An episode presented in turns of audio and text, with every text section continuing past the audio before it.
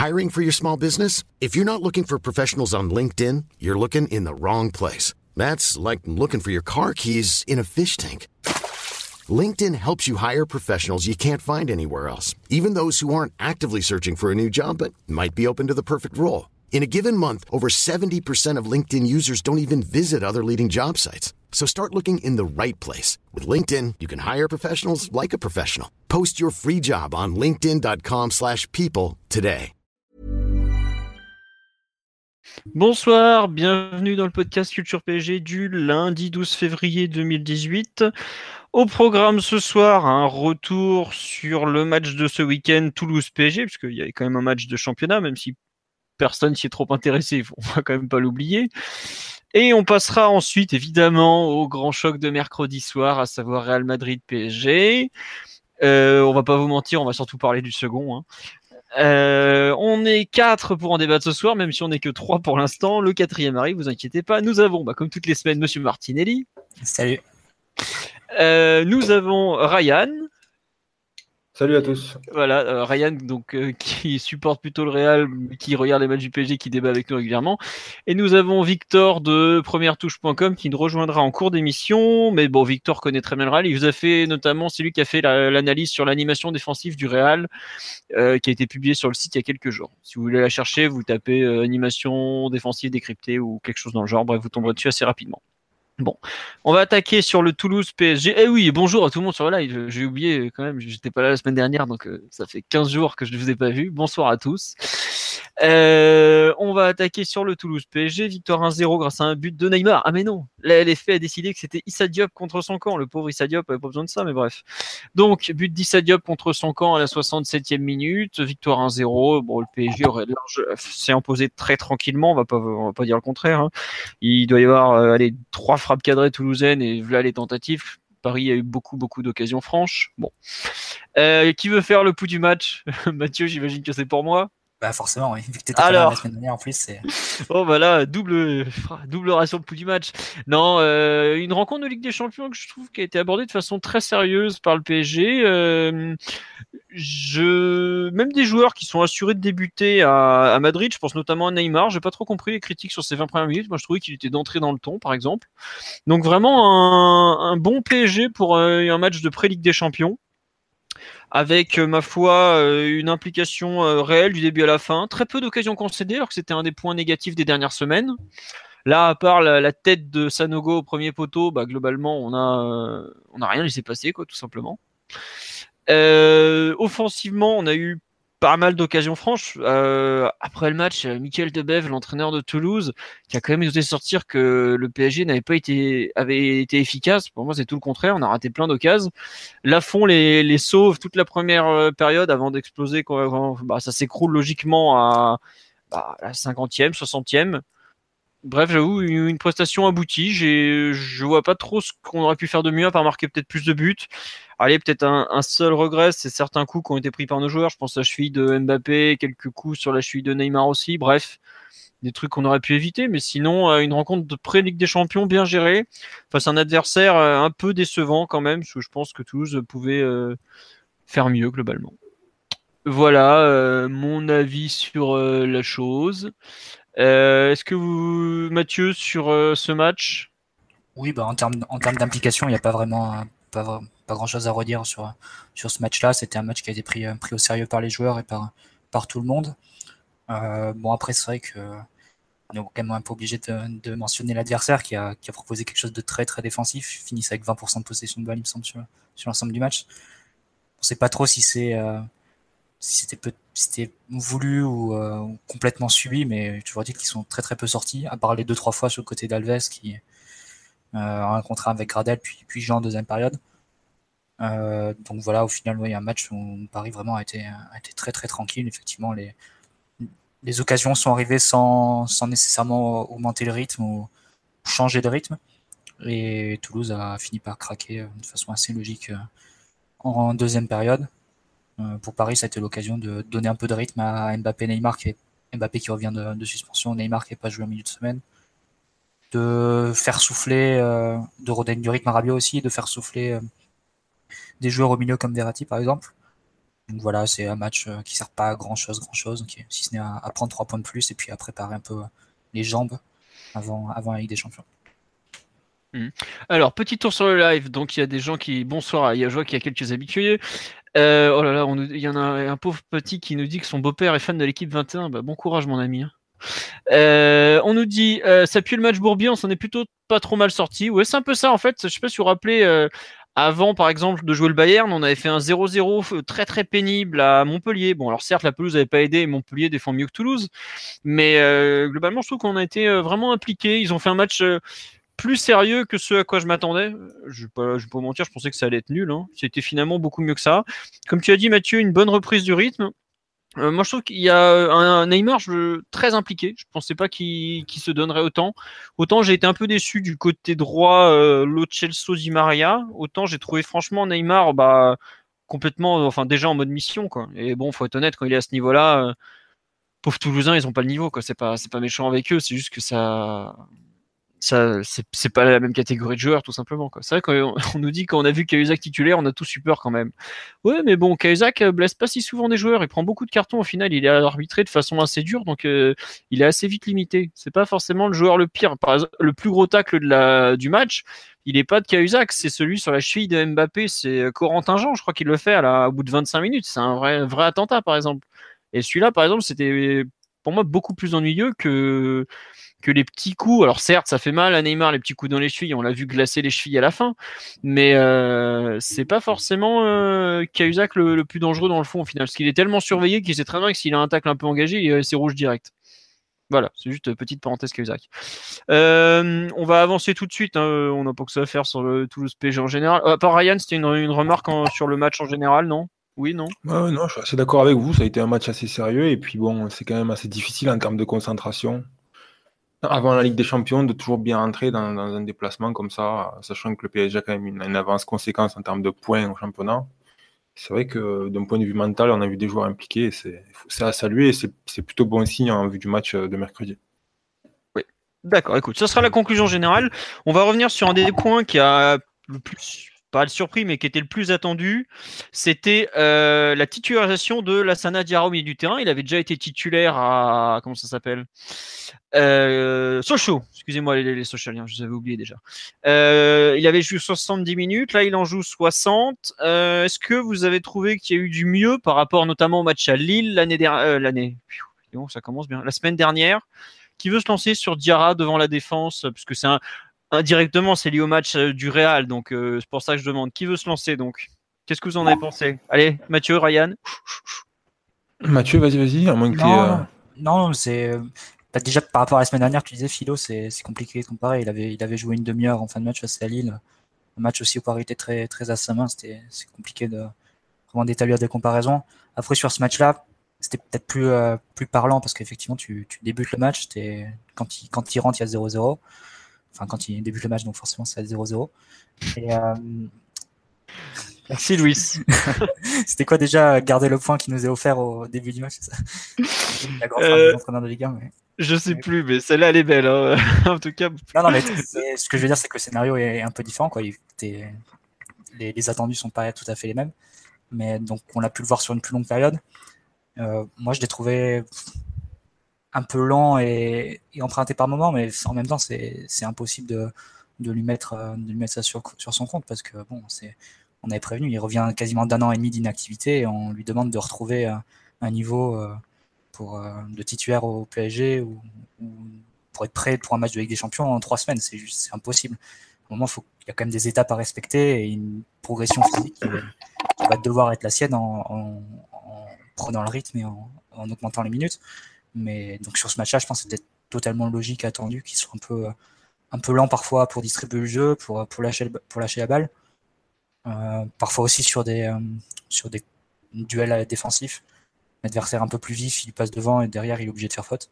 Après, ce qu'on avait, on avait oublié de le mentionner sur, euh, quand il avait signé la Sanadira, mais c'est quand même un, joueur qui, même s'il fait des fautes, très épargné par les, par les arbitres de Ligue 1. Il prend pas beaucoup de cartons malgré des grosses fautes qu'il fait parfois. Je pense que fait... Ça, on aime. Non, ça, on aime. Je pense que si Verratti fait quelques-unes de ces votes-là, il passe, il prend, il prend son carton réglementaire. Donc, euh, donc voilà, au final, c'est je dirais presque qu'on est, qu'on est dans une situation de pré-saison pour la Sanadiara. En fait, c'est, on peut pas, on peut pas le juger sur un match. Euh, enfin, de la même façon que les autres joueurs, en fait, on est, on est obligé de se mettre en, en situation comme si c'était un match amical de début août ou, fin juillet, quoi, pour, pour lui et, le laisser reprendre le rythme parce que je pense que on voit bien qu'il n'est pas tout à fait prêt encore hein, pour, pour des matchs importants. Ok, alors petit tour sur le live. Après, Ryan, je vais te donner la parole, ou moi aussi je voulais intervenir sur le sujet. Euh, on nous dit Diarra, c'est pas celui qui a porté l'OM pendant six mois. On a cette étrange impression qu'il traîne une remorque quand il court. Il y a pas mal de gens qui nous font la remarque sur la lenteur. On nous dit il va pas très vite quand même. Il ralentit beaucoup le jeu quand on attend de la sentinelle d'accélérer la première relance. Par contre, il faut euh, quand même signaler que l'OM, enfin, qui jouait, on dit qu'il voulait porter l'OM, mais l'OM de Mitchell, c'était pas du tout le, PSG de, actuel. C'était une équipe qui, jouait en contre, qui jouait avec un double pivot au milieu, avec Isla à côté pour, le protéger, des ailiers qui redescendaient bas. Enfin, c'était pas du tout les mêmes attendus et les mêmes. Euh, on lui demandait pas du tout parce que c'était était vraiment dans le registre défensif et on lui, il n'avait pas du tout les mêmes prérogatives dans l'orientation du jeu qu'un 6 à Paris. Hmm, tout à fait. Je, tu as raison de le rappeler, parce que le contexte euh, au PSG est quand même très particulier. On te demande d'être performant dans un milieu où il faut être très technique, être capable de tenir, euh, d'apporter du rythme, d'apporter défensivement, offensivement. C'est dur d'être milieu au PSG. On le dit pas assez, mais c'est franchement très dur. Pour ça qu'un mec comme Rabiot qui a, a, à 22 ans est titulaire, ou même Verratti quand il arrive, c'est pas accessible à tout le monde. Mais on reprend la lecture des réactions en direct de nos fidèles internautes. Euh, l'ami Piotr euh, qui nous dit Diarra décrochait parfois entre les centraux face à un seul Toulousain, 3 contre 1, un peu curieux, donc un manque de densité dans le milieu parisien. Euh, ça, c'est vrai qu'au milieu, enfin dans la relance, moi, c'est un peu la partie qui m'a le plus déçu, c'est vraiment l'aspect offensif. À savoir que bah, il a assez peu apporté. Je trouve qu'il n'a pas du tout aidé, par l'ami Rabiot qui s'est caché pendant 50 minutes, j'ai trouvé. Euh, Neymar, étant donné qu'il suffisait de lui passer la balle qu'il faisait un peu tout, c'était compliqué pour exister, je trouve, euh, en termes de structure, c'était pas super, super clair. Mais euh, moi, parmi les trucs que j'ai bien aimé, c'est quand même sa capacité à casser des contres d'entrée. Le nombre de fois, enfin, j'ai allé 4-5 actions en tête où il est présent au bon endroit au bon moment, devant les 30 mètres adverses ou aux 40 mètres, quitte à faire une faute, dégager en touche. C'est un joueur, on voit qu'il a une, une culture défensive, et au PSG, on en manque quand même pas mal au milieu de terrain, je trouve.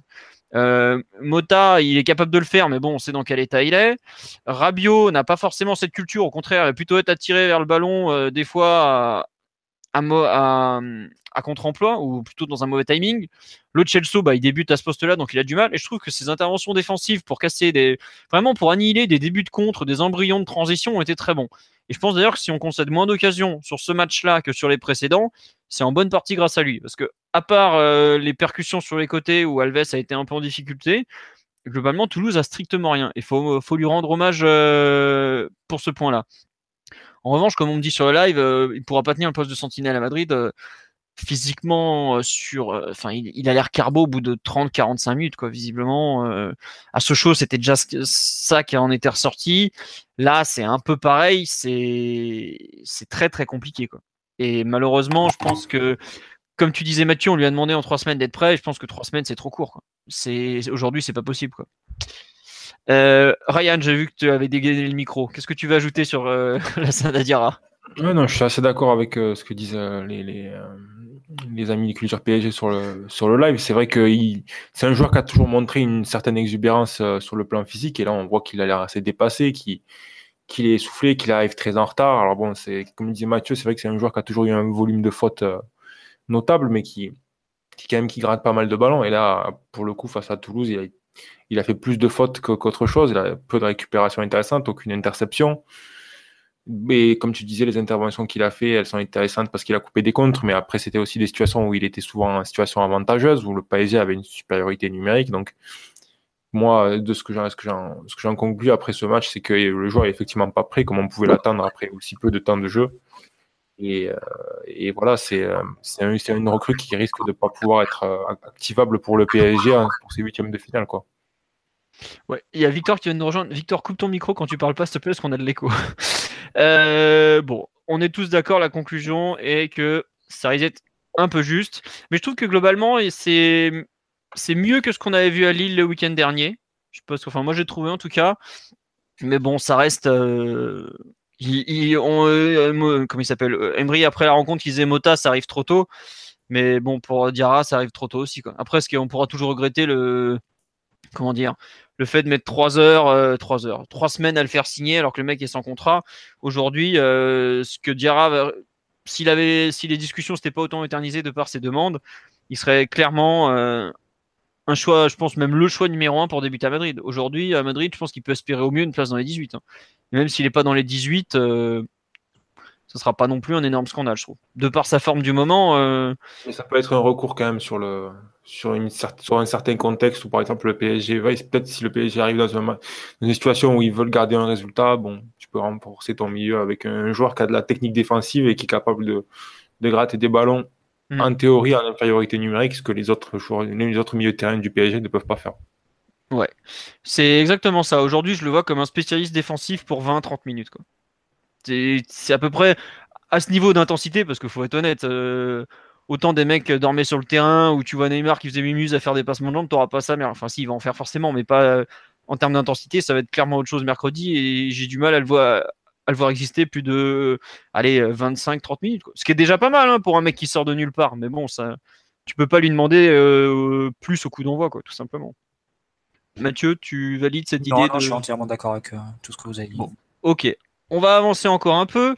Euh, dernier, est-ce que vous y a un joueur dont vous voulez parler en particulier sur cette rencontre ou pas? Je pense euh, Mathieu, avant le podcast, j'ai discuté un peu avec Mathieu de, de, de la rencontre de Neymar. Et euh, c'est vrai que ce qui m'a un peu quand même interpellé sur ce match, c'est le temps qu'il a passé en, en, zone de milieu de terrain à organiser l'équipe. Comme tu disais, euh, Philippe, tout à l'heure, c'est, il a complètement fait acte de présence et il s'est largement responsabilisé de, de, de la, des premières passes euh, quand, quand le PSG arrivait, on va dire, à la moitié de terrain et que Toulouse était en, en phase de repli. Donc euh, voilà, je, voulais juste saluer la performance du joueur parce que je pense qu'il a fait preuve d'un grand état d'esprit. Il s'est pas du tout réservé et, et, il est décisif sur le match. Donc voilà, ça montre une nouvelle fois sa, sa, grande qualité. Ouais, juste pour compléter ce que tu dis, moi aussi j'ai franchement beaucoup aimé le match de Neymar. Il y a juste 10 minutes en début de, seconde période où je me suis dit, oh là là, ça y est, il a envie de faire mémuse, il va, il va tenter de dribbler toute l'équipe trois fois.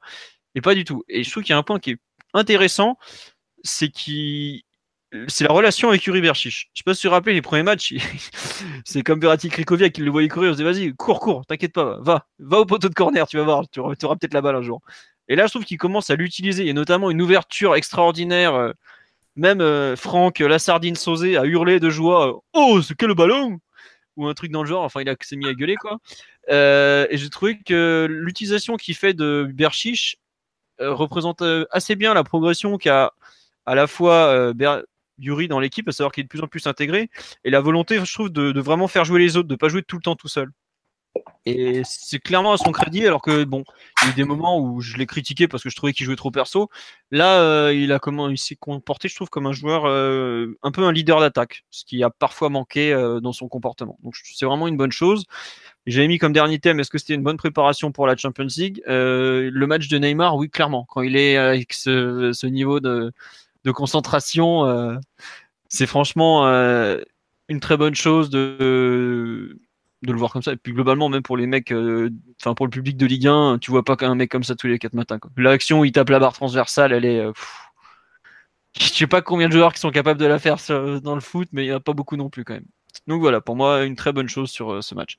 Euh, Mathieu ou Ryan, un, dernier point à ajouter ou est-ce que vous pensez que ça a été une bonne préparation au final un peu, un peu trop simple, manque d'intensité euh? Globalement, je doute quand même que le PSG face à, au Real Madrid trouve le même contexte. Là, c'est un repli défensif assez important. Comme le disait Mathieu, on a vu une différence en termes de possession assez importante. Je crois que le PSG finit avec 77, quelque chose comme ça ou peut-être un peu moins, mais voilà, c'est un contexte extrême. Et c'est vrai que face au Real Madrid, les débats vont être beaucoup plus équilibrés. Donc, c'est d'un point de vue collectif, c'est difficile à dire. Euh, c'est difficile de, de, de, juger cette rencontre comme une bonne préparation. Après, comme tu, comme tu soulignes pour Neymar, les joueurs ont fait acte de présence dans l'ensemble sur le plan mental et ça, c'est quand même assez important. Ok, très bien. Euh, Mathieu, tu veux ajouter quelque chose sur ce thème ou on passe, on bascule sur la suite direct? Bah, J'avais peut-être un mot à dire sur Alves, mais c'est peut-être. Ah oui, vas-y, vas-y. Non, non. Non, c'est peut-être pour garder dans le contexte réel, peut-être. Bah, comme tu veux. Au pire, ça fera la transition. Vas-y, lance-toi. Hein. Non, non, mais c'est, enfin, juste pour répéter ce que je pense que tout le monde a vu, c'est-à-dire que Alves a exhibé comme, comme ces dernières semaines les mêmes défauts, enfin les mêmes euh, limites, on va dire.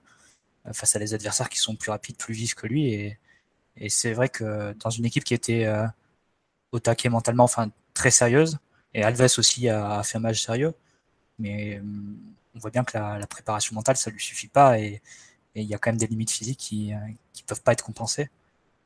Et surtout quand il se retrouve à un contre un face à, sans protection et, face à des joueurs qui vont beaucoup plus vite que lui. Donc euh, après, bon, c'est vrai qu'on peut se poser la question dans le contexte du Real Madrid, de Ronaldo bah, un comportement différent des, années, des années précédentes, des saisons précédentes. Euh, mais bon, il restera toujours Marcelo qui, qui va faire ses dévolés. Donc faudra, faudra voir un peu comment Paris se, se débrouille pour défendre les côtés parce que bon, mine de rien, même si Toulouse n'est pas du tout sorti euh, dans l'axe, deux, trois fois, ils ont réussi à se trouver des, des possibilités sur ce côté-là. Donc, euh, ça sera encore à surveiller, peut-être même euh, pas forcément que sur ce match face au Real, mais si d'aventure l'expérience du européenne du PSG devait, se poursuivre, ça serait aussi à surveiller face, face aux adversaires parce que ça devient quand même très problématique. Comme Meunier, euh, ah bah...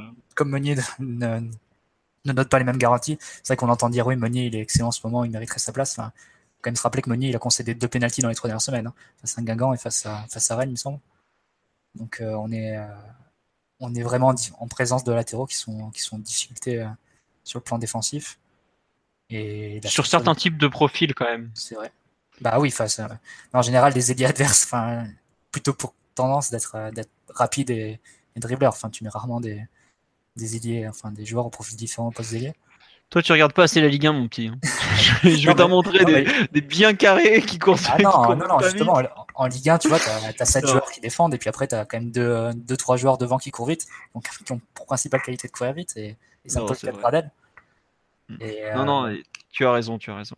Et donc, euh, donc voilà, c'est préoccupant et tu te demandes si, quelle, est la solution parce que est-ce que tu le sors de l'équipe, est-ce que tu, tu fais des ajustements collectifs, mais à ce moment-là, tu vas peut-être. Euh, un peu, un peu privilégier le côté défensif ou à la libération des attaquants sur le plan offensif. Donc c'est des questions qui sont difficiles, qui sont pas du tout réglées avant le match face au Real, c'est clair. Je pense qu'on va y aller en, priant, en espérant que ce soit pas trop, trop exhibé, mais en l'état, le Real peut très bien, peut très bien décider d'appuyer dessus en mettant par exemple un Bale ou un Asensio par exemple en cours de match euh, face à Alves. Et il pourrait très tranquillement faire basculer le match sur, un duel comme ça. Ah bah, après, les joueurs que tu cites, sont tous capables de faire basculer le match euh, face à n'importe quel défenseur, j'ai envie de te dire. Donc euh, bon, mais c'est vrai que oui, vu la faiblesse actuelle euh, défensivement sur ce poste très précis, c'est un point qui est inquiétant et c'est pour moi, enfin, outre la confirmation que que comment dire que Diarra risque d'être court, c'est un peu c'est une des rares confirmations que tu ressors du match à Toulouse, savoir que Alves face à certains types de, de profils il est, il est en difficulté tout simplement. C'est, enfin, tu peux pas, tu peux, tu peux plus le nier quoi. Il a, je comprends pas comment il a réussi à être euh, performant sur ce même, sur certains types. Enfin, tu vois, en début de saison, on joue des équipes quand même où il y avait des joueurs, je trouve comme ça, ça se voyait moins. Et plus le temps passe, plus c'est, c'est visible, je trouve. Et c'est un peu. Euh, Pour comparer à l'aller, Toulouse était passé sur le côté de Kurzawa. Je crois que c'est comme ça qu'il marque euh, le 1-0. Ouais, tout à fait. Il déborde côté gauche. Et là, clairement, ils ont, ils ont décidé de, de cibler euh, le côté Alves. Mais c'est marrant ça, parce que tu as des Toulousains qui disent qu'ils ont ciblé le côté d'Alves, et tu as Gradel qui dit tout le contraire. À savoir, non, non, je vais pas cibler Alves, on parle pas de n'importe qui quand même. Donc, euh, est-ce qu'ils ont ciblé un côté ou est-ce qu'ils ont ciblé un joueur? Je sais pas la, je sais pas la réponse parce que ça se peut ils ont ciblé un côté, tu vois ce que je veux dire. Bah, après, je pense qu'ils n'ont pas réussi à, faire tout ce qu'ils avaient prévu de faire parce qu'au final ils sont sortis que deux trois fois. Donc, mm. je pense qu'ils auraient voulu le faire plus plus de fois et sur les deux côtés. Bon. Euh, alors, on va passer donc forcément au match contre le Real parce que as déjà, on en a déjà un peu parlé. Euh, mercredi soir 20h45 Beansport 1 comme vous bon si vous ne le savez pas je pense que voilà euh, le premier thème que j'avais mis, c'était. Bon, déjà, on va dire bonsoir à Victor. Bonsoir, Victor. Bonsoir, Philo. Bonsoir à tous. Voilà. Euh, donc, c'est pas Toton. Excellent, n'est-ce pas? Délicieux. Voilà. Victor est en forme. Il est en pleine forme, donc. Euh, bon, j'avais mis en premier thème quelle équipe du PSG attendre, puisque c'est la plus grande question aujourd'hui. C'est un peu la compo. Après, on va parler un peu de la physionomie du match. Et on finira sur les, les points que nous, on juge clés pour, sur cet affrontement pour la composition d'équipe, on va commencer tout de suite. Bon, on pense que. Ouais, euh, oui, alors on va. Bon, Areola dans les buts, je pense que ça, euh, tout le monde est d'accord. Hein. C'est pas comme si Kevin Trapp avait spécialement brillé en plus dernièrement pour remettre en cause la hiérarchie. Donc bon, on verra bien. Euh, dans l'axe, je pense qu'on a tous vu. Thiago Silva ayant été mis au repos, voilà. Marquinhos, probablement il va jouer aussi. C'est dur d'envoyer ton vice-capitaine sur le banc pour un match pareil. À gauche, il y a la première interrogation, à savoir euh, Berchiche ou Kursava. Mais je sais qu'il y a quelques jours, on m'avait dit dans le 11 de départ, il y a quatre interrogations à cet instant. Donc c'était avant qu'on apprenne que Mota était pratiquement out et tout ça. Euh, Kurzawa, Berchi, ça en fait clairement partie. Euh, il y a visiblement Kurzawa va plutôt bien. Je pense qu'il postule clairement. Puis c'est pas le genre à dire que, enfin, pour ces matchs-là, bizarrement, plus personne n'a mal. Hein. On, est, sait comment ça marche. Un avis sur ce premier poste, euh, plutôt Kurzawa, plutôt Berchiche. qui c'est que vous privilégiez de votre côté? Mathieu, Ryan, Victor, qui veut se lancer? Euh, bah, J'ai pas vu tous les matchs de Berchiche euh, cette année, mais je l'ai vu notamment contre Caen, avec Mathieu d'ailleurs, euh, où il était un peu en difficulté techniquement. Après, moi, la question que je me pose, c'est pourquoi Berchiche ou pourquoi Kurzawa? Mais si c'est pour avoir de l'assurance défensive au, détriment d'une certaine qualité dans l'utilisation du ballon, pour moi, il faut mettre Kurzawa. Parce que c'est vrai qu'il est beaucoup critiqué, comme tous les latéraux de Paris, mais il offre quand même peut-être plus de garanties que Berchiche sur le, dans l'utilisation du ballon. Il faut se rappeler qu'il avait été quand même excellent euh, lors du 4-0 contre Barcelone et très important aussi dans le jeu offensif. Et, euh, mais c'est vrai que le choix qui va être fait à ce niveau-là, je ne sais pas ce que vous en pensez, mais ça donnera peut-être une indication de, de, de, la volonté du PSG d'attaquer ou d'être plus prudent. Excellent, je pense que tu vas peut-être un peu fort parce que rappelle-toi sur ce match-là. Euh... Non, j'ai pas dit qu'il était excellent, mais j'ai dit euh, il est important avec le ballon, c'est Contre Barcelone Ouais, contre Barcelone, il est, il est pas mal quand même dans l'utilisation du ballon. Non, dans l'utilisation du ballon, oui, mais après, c'est vrai que sur ce match-là, il réussit quand même à offrir deux, trois, deux, trois situations euh, en rendant des ballons, ou bien, par exemple, je me souviens de l'occasion d'André Gomez, il me semble. Oui. C'est lui. Bah, il va suivre Messi jusqu'au euh, jusqu'au rang central, pas, enfin, pas au rang central, mais dans l'axe du terrain, et il laisse complètement son couloir gauche euh, ouvert pour. Après, sans vouloir changer de sujet, je trouve qu'il y a. Enfin, peut-être qu'on individualise un peu trop la question avec les latéraux du PSG, ce qui a déjà été le cas par le passé, c'est pas un hasard avec Aurier, avec d'autres qui sont partis. C'est que toi, Alves, par exemple, c'est loin d'être le meilleur arrière droit défensif du monde, mais sur des matchs comme le Bayern, par exemple, ou des matchs où il se retrouve souvent un contre un, quand il se retrouve à deux contre un avec Rodriguez Ribéry, ça pourrait être euh, le meilleur, ça pourrait être Arbeloa, ce serait la même affaire. C'est en difficulté aussi. C'est clair. Mm. Non, non, on est d'accord que nos, latéraux sont globalement très exposés. Mm. Et comme tu dis, pour moi, tu as, complètement raison quand tu parles de premier choix à faire. À savoir, est-ce que tu vas privilégier la qualité de ta sortie de balle? Ou dans ce cas-là, c'est clair qu'il vaut mieux mettre Kurzawa, parce que bon, on est tous d'accord que techniquement, il est meilleur que Berchiche. Hein. On n'est pas, on pas des fans de Kurzawa, parce qu'on l'a bien vu euh, non défendre à de nombreuses reprises. Mais euh, par exemple, si le Real euh, a l'intention de te presser haut, et que tu comptes ressortir balle au pied, vaut mieux mettre Kurzawa quitte après, tu prends un risque défensif, clairement. Parce que bon, euh, enfin voilà, quand tu, tu vois certains gestes, euh, là, encore l'autre jour à, à Sochaux, ce qui nous fait l'espèce de demi-relance foirée, tout ça, c'est, c'est inquiétant quand même. à, Lyon, à Lyon aussi. À Lyon, euh, aujourd'hui, on est. Non, en fait, je, crois qu'il y a des gens qui ont été choqués parce que tu as, inversé deux phrases, Victor. Tu disais, on est d'accord, c'est Berchiche apporte plus de sécurité défensive et Kurzawa plus dans l'utilisation du ballon. C'est bien ça que tu as dit. Ouais, absolument. Voilà, en fait, il... bon, en fait, tu as confondu deux trucs et les gens étaient en train de se dire, mais il est fou, il dit que Kurzawa défend mieux que Yuri. Non, non. Oui, en fait, tu as dit ça, mais c'est pas grave. Enfin, je corrige pour toi parce que j'en vois qu'ils sont déjà en train de chercher ton adresse. Donc, euh,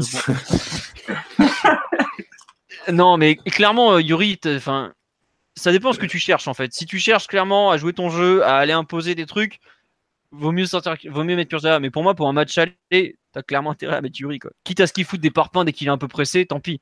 Parce que euh, Kurzawa qui t'offre des occasions de but. Les trois derniers matchs as du Kurzawa, t'as Nantes, il file un ballon en or. Lyon, le dernier but est pour lui.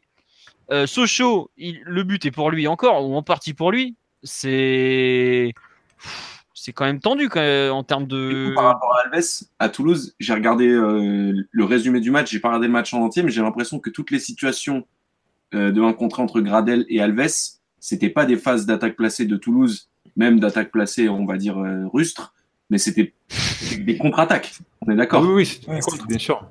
Parce que,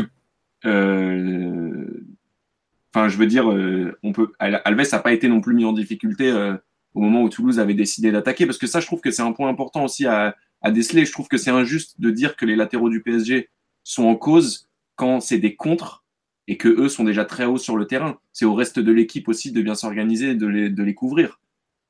Mm. Ouais, non, mais tu fais bien de rappeler les difficultés défensives euh, des arrières latéraux du PSG parce que euh, ça fait un moment qu'on en cherche des très bons. On a accusé euh, Vanderville, Jallet, comme il s'appelle, Aurier. Et tu te rends compte avec un mec comme Daniel Alves, qui est quand même pas n'importe qui, que finalement lui aussi il se retrouve en difficulté. Donc tu as peut-être aussi un problème de structure des structures défensives globales du PSG et c'est un peu ça quoi. Attendez, juste je fais un petit tour sur live parce qu'il y a énormément de réactions sur Kurzawa ou Berchiche. Euh, alors, on va commencer dans l'ordre. J'ai du mal à voir un argument valable pour la titularisation de Kurzawa. Bon, on en a donné quelques-uns quand même. Euh, on nous dit qu'est-ce qu'il raconte de la merde, Victor. Mais non, il a juste confondu deux phrases. Ça arrive à tout le monde. Euh, la plus sûr avec le ballon à propos de Kurzawa, il n'arrête pas de le perdre avec ses passes dans l'axe. Yuri donne plus d'assurance, même si on n'a pas beaucoup plus de garanties. C'est un peu ce qui ressort. Euh, l'ami Piotr nous dit Je suis pour la titularisation de Kurzawa, mais pour la concentration, c'est grave comment il peut s'oublier dans un match. Bah, c'est un peu ça le souci. Et une personne qui comprend pas comment on peut réclamer Berchiche parce qu'il est trop faible techniquement. On nous rappelle que Berchiche a 28 ans, y a zéro match de Coupe d'Europe. Euh, ouais, mais c'est un mal alpha, donc ça compte pas pareil. Euh, on parle du gars, qui va jouer du côté fort en plus de l'attaque, du côté où il y a Thiago Silva pour relancer, du côté où il y a Neymar, du côté où il y aura peut-être Draxler. Euh, donc il a une importance capitale à jouer dans la phase offensive si Berchiche perd des ballons, les contres, tu peux te les prendre aussi. Euh... mais Kurzawa aussi en perd beaucoup. Je pense que c'est un peu caricatural de faire euh, de résumer. Il n'y a pas de bonne solution de toute façon. Hein. C'est les deux options. Euh, il n'y en a aucune qui est vraiment convaincante. Euh. Avec Kurzawa, excuse-moi, je te coupe, Victor. Avec Kurzawa, tu as avec Kurzawa, tu as quand même effectivement l'assurance d'avoir un certain volume offensif qui est, à prendre en compte parce que il faut penser au match dans, dans sa globalité. Si tu si tu es effectivement un peu trop mis dans une posture défensive et que les quelques fois où tu essayes de sortir ton latéral, il contribue à rendre le ballon à l'adversaire, ben ça, ça, renforce ta posture. Et après, voilà, tu peux avoir un effet boule de neige où mentalement tu commences à te voir un petit peu trop loin du but, etc. Donc, ça peut être forcément négatif aussi. Et si tu mets Berchis d'un côté et que tu arrives, et si tu mets Kurzawa de l'autre et que il te perd des ballons très haut, mais que lui également, il a ces deux, trois sauts de concentration qu'il a régulièrement dans un match avec une mauvaise relance ou une, situation où il est trop loin de son joueur euh, sur un changement d'orientation, c'est pareil. Donc, euh, franchement, pour moi, les deux, euh, les deux sont, sont pas convaincants. Dans l'ensemble, je dirais que c'est peut-être plus intéressant pour le PSG de pas trop rentrer dans une posture défensive. Donc, j'aurais tendance à dire Kurzawa. Mais c'est vrai que c'est un garçon qui, qui même d'un point de vue technique défensif, n'est pas rassurant du tout. Quoi. De toute façon, Philo, on a bien vu, tu citais les réactions, il y avait à peu près autant de Kurzawa que de Bersuch je pense que c'est bien la preuve qu'aucun des deux a convaincu et qu'on est typiquement dans le choix, le choix par défaut pour le match euh, de mercredi. Hmm. Tiens, juste une question. Il y a, euh, Mafro nous demande sur euh, le live, mais dans quel monde Yuri perd plus de ballons que Kurzawa? Mais si vous demandez à Yuri de faire du Kurzawa, savoir d'apporter devant, de combiner, d'être de, sous pression, il en perdra autant que Kurzawa. C'est ça le problème, c'est qu'aujourd'hui, il n'a pas une, un bagage technique assez développé pour être une, façon fiable de, entre guillemets, de relancer. Si le Real arrive à décaler les relances du PSG vers Yuri, il va en perdre des ballons. Hein. Faut pas croire, ça reste un joueur euh, qui aujourd'hui est en difficulté quand il a des responsabilités balle au pied. Euh, moi je l'aime bien, il est marrant et tout, et je trouve qu'il amène euh, des bonnes. Non mais honnêtement, je trouve qu'il est sympathique. Franchement, il me fait marrer. Ouais, c'est un gros beauf et je l'aime pour ça. Et mais plus sérieusement, il y a aujourd'hui les responsabilités d'Uri dans la construction, c'est je passe la balle à Neymar devant moi, je me propose parce qu'on ne sait jamais, il a besoin d'un mec pour faire des appels, pour lui donner de l'espace au départ avant d'accélérer, mais ça va pas forcément beaucoup plus loin. Euh, c'est compliqué quand même de, s'appuyer sur un mec un peu pas un, peu, un peu comme ça. Euh, une, participation, une participation moindre aussi que Kurzawa. C'est un garçon qui va moins demander la balle qui va donc ça veut dire que le ballon va peut-être rester un peu plus dans les pieds de Neymar dans des situations où il sera peut-être en position reculée donc ça veut dire que ça peut aussi engendrer des problèmes pour faire progresser la balle et ça peut être euh, rendre la, défense sur Neymar on va dire moins compliqué ça peut être plus prévisible pour le Real donc ça peut être un défi moindre aussi enfin, voilà c'est euh, mm. il y a un autre argument qui va dans le sens de Kurzawa c'est son jeu aérien aussi aussi bien sûr ouais, c'est sûr c'est un argument de toute façon voilà Coupe d'Europe de on a le nombre de buts qui sont marqués sur coup de pied arrêté, le, c'est voilà, c'est pas c'est pas à prendre à, la légère. Hein. Ah bah surtout euh, le Real. affronter Le Real de Toni Kroos et Sergio Ramos, donc a priori. Ouais, Bon, après, pour le coup, pour le- bon, c'est quand même à, à contraster parce que le Real, sur les coups de pied arrêtés cette saison, c'est pas le Real de la saison dernière, ni de la première année de, ni de la première année d'Ancelotti. hein. C'est une équipe qui, a, qui est beaucoup moins performante sur les coups de pied arrêtés, qui a l'air de, de- de passer moins de temps dessus aussi, je pense. Donc, euh, Sur ce, sur ce point-là, quand même, le Real, vous, enfin, le match à Naples, deux corners euh, qui sortent le Real de nulle part, un but décisif aussi euh, contre le Bayern. Allez vanter encore un but de Ramos sur corner. J'ai l'impression que vous êtes quand même performant sur cette phase du jeu. ben, moi, j'aurais tendance à dire qu'il y, a une- il y a une grosse différence entre la saison dernière et cette saison. Et euh, je pense qu'il y a déjà d'un point de vue de travail, euh, je pense qu'il y a moins de temps qui est investi là-dedans. Donc après, quand il y a moins de temps, en général, ben, le niveau baisse. Et après, je pense que d'un point de vue pratique, il y a aussi euh, moins de situations où le, le Real arrive à forcer l'adversaire dans, dans des postures défensives. Il y a moins de corners, moins de coups de pied arrêtés. Parce que le- le- la progression du ballon est plus difficile, parce que le Real arrive à moins à déséquilibrer.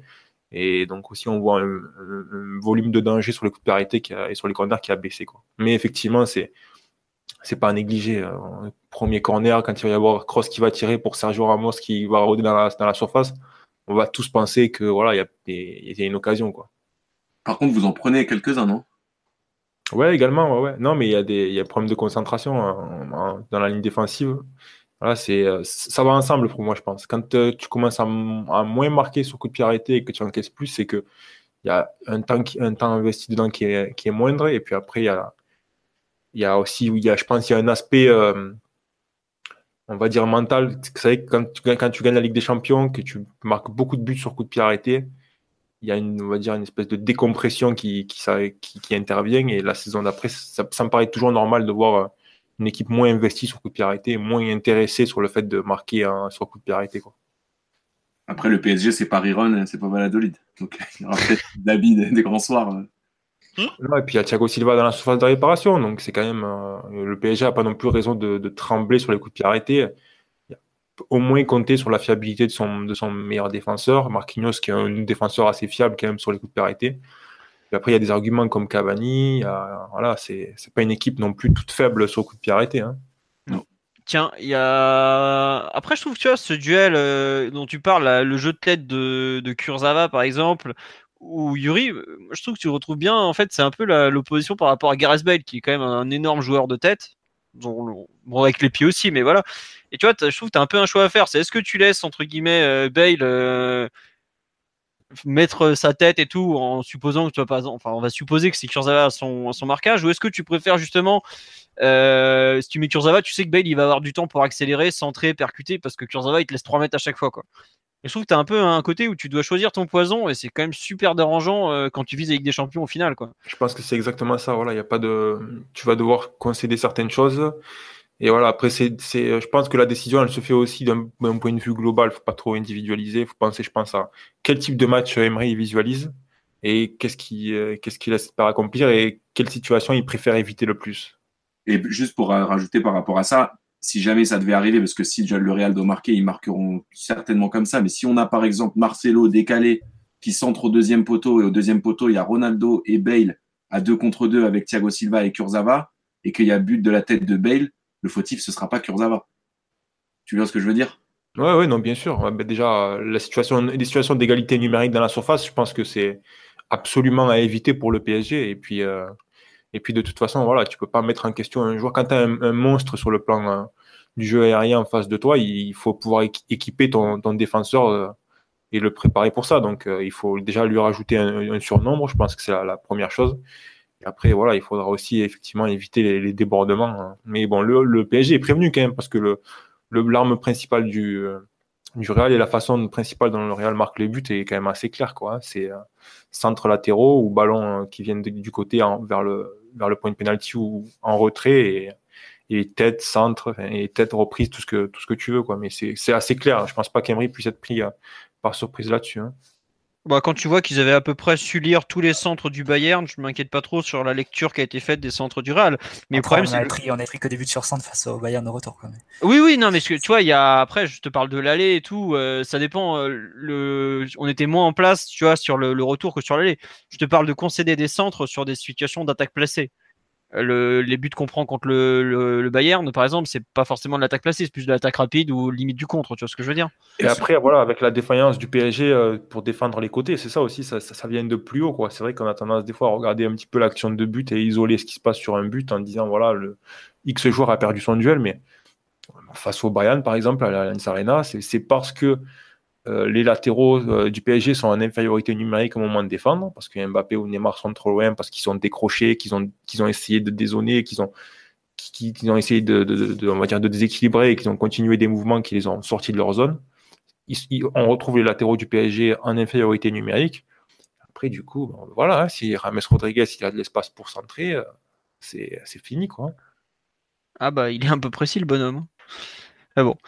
Euh, sur la compo, on va avancer un peu. Le rôle de la sentinelle, justement, parce que c'est une des autres grandes questions. Bon, Emery, à moins d'un énorme mytho, mais j'y crois pas du tout, a quand même enterré la piste Thiago Motta au coup d'envoi. Il n'a pas fermé la porte pour entrer en match, mais au coup d'envoi, bon, c'est mort, parce que le test qui était prévu, c'était celui à Toulouse. À partir du moment où le test est même pas faisable parce que le mec est pas prêt, bon, bah voilà, cher Thiago, tu attendras éventuellement le match retour pour jouer. Ils sont aujourd'hui encore trois en compétition pour, pour débuter à Bernabeu. Ah non, attendez, juste, excusez-moi, je finis sur les arrières gauche. On nous parle de Kim Pembe, bon de la tête et défensivement. Euh, vous y croyez cette possibilité ou? Non, et puis ça, donnerait une indication ultra négative. Kim Pembe, c'est un excellent joueur de ballon, mais il n'a pas l'habitude d'aller sur l'aile gauche très haut dans le camp adverse. Ce serait surprenant, je trouve. Ou alors pour attaquer d'une façon totalement improbable, mais euh, je le vois pas aller se mettre dans le camp adverse et centrer avec son pied gauche ou donner la largeur comme Kurzawa pourrait le faire. Et puis le message pour le, PSG avec un, tel choix, ça serait quand même assez. Euh, sur un match aller comme ça où le score est complètement ouvert, où il n'y a rien, n'est joué, prendre une, posture tellement défensive, c'est un message quand même qui peut, qui peut beaucoup conditionner les joueurs. Il faut faire attention à ça. Hmm. Bon. On nous dit c'est pas normal d'anticiper le fait de souffrir. C'est quoi cette mentalité? Il faut justement les acculer et éviter à tout prix qu'ils dépassent notre ligne médiane. Non mais on joue le Real Madrid à Bernabeu. On pas 80% de possession comme euh, face. Je suis d'accord avec le fond de ce message quand même. Euh, oui, tu le prépares. Tu es là. C'est quand même l'attaque placée le point fort de Paris. Les buts contre Barcelone, c'était quasiment 4 buts en attaque placée. Pour moi, il faut jouer sur tes qualités et c'est ce qui devrait conditionner tous les postes. Quand on a des débats, Mota, Kurzawa et tout, dans tous les cas, quels que soient les joueurs alignés, tu seras en difficulté au moment où tu laisseras le ballon et où tu auras des temps faibles. Autant jouer sur tes qualités et mettre le maximum de qualité technique pour euh, prendre le contrôle du match. D'accord, donc toi tu serais carrément pour euh, aligner une compo euh, un peu, enfin en prenant des risques offensifs qui correspond un peu à l'état d'esprit du PSG en général. Absolument. D'accord. Ok, bah, excusez-moi. J'avoue que jouer à Bernabeu en jouant à l'offensive, après, tu as besoin de marquer à l'extérieur. Euh, on nous dit le PSG il va pour gagner 5-3, pas pour tenir le 0-0 et espérer le 1-0. Ouais, mais bon, euh, tu prends 4-1 là-bas, euh, match retour, il est, il est pas plié, mais bon. Ah, c'est la, la, Coupe d'Europe, hein, ça se. Ça, va très vite. Hein. C'est du les, les jeunes, les, entraîneurs qui l'ont, qui l'ont vraiment compris cette compétition en général, quand ils vont à l'extérieur, ils vont chercher un 0, pas plus.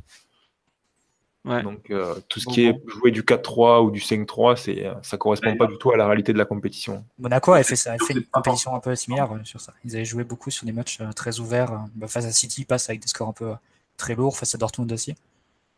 Et je me demande un peu pour raisonner, on sort un peu du côté des postes, mais je me demande si c'est pas un scénario de match, c'est un match un peu fou qui favoriserait plus le PSG sur ce coup-là, parce que si tu pars sur un match où les deux équipes s'échangent des coups multiplier les offensives. A priori, l'attaque du PSG est plus à même de, de faire la différence et de marquer les buts. Alors que si à l'inverse, le Real, euh, on dirige, si à l'inverse, on a un match plus, plus fermé, plus prudent, où le Real bloque les espaces euh, et sans vitesse, là, ça jouera sur les, euh, sur les petites erreurs. Et là, c'est plus Paris qui est plus enclin à, en commettre et à, et à, voir le match basculer en leur défaveur. Donc, quelque part, je, me demande même si c'est un match qui basculerait un peu dans le chaos avec des, des échanges de comptes de part et d'autre et des, échanges d'attaques de part et d'autre, ça, ça, favoriserait pas plus le PSG sur ce match-là.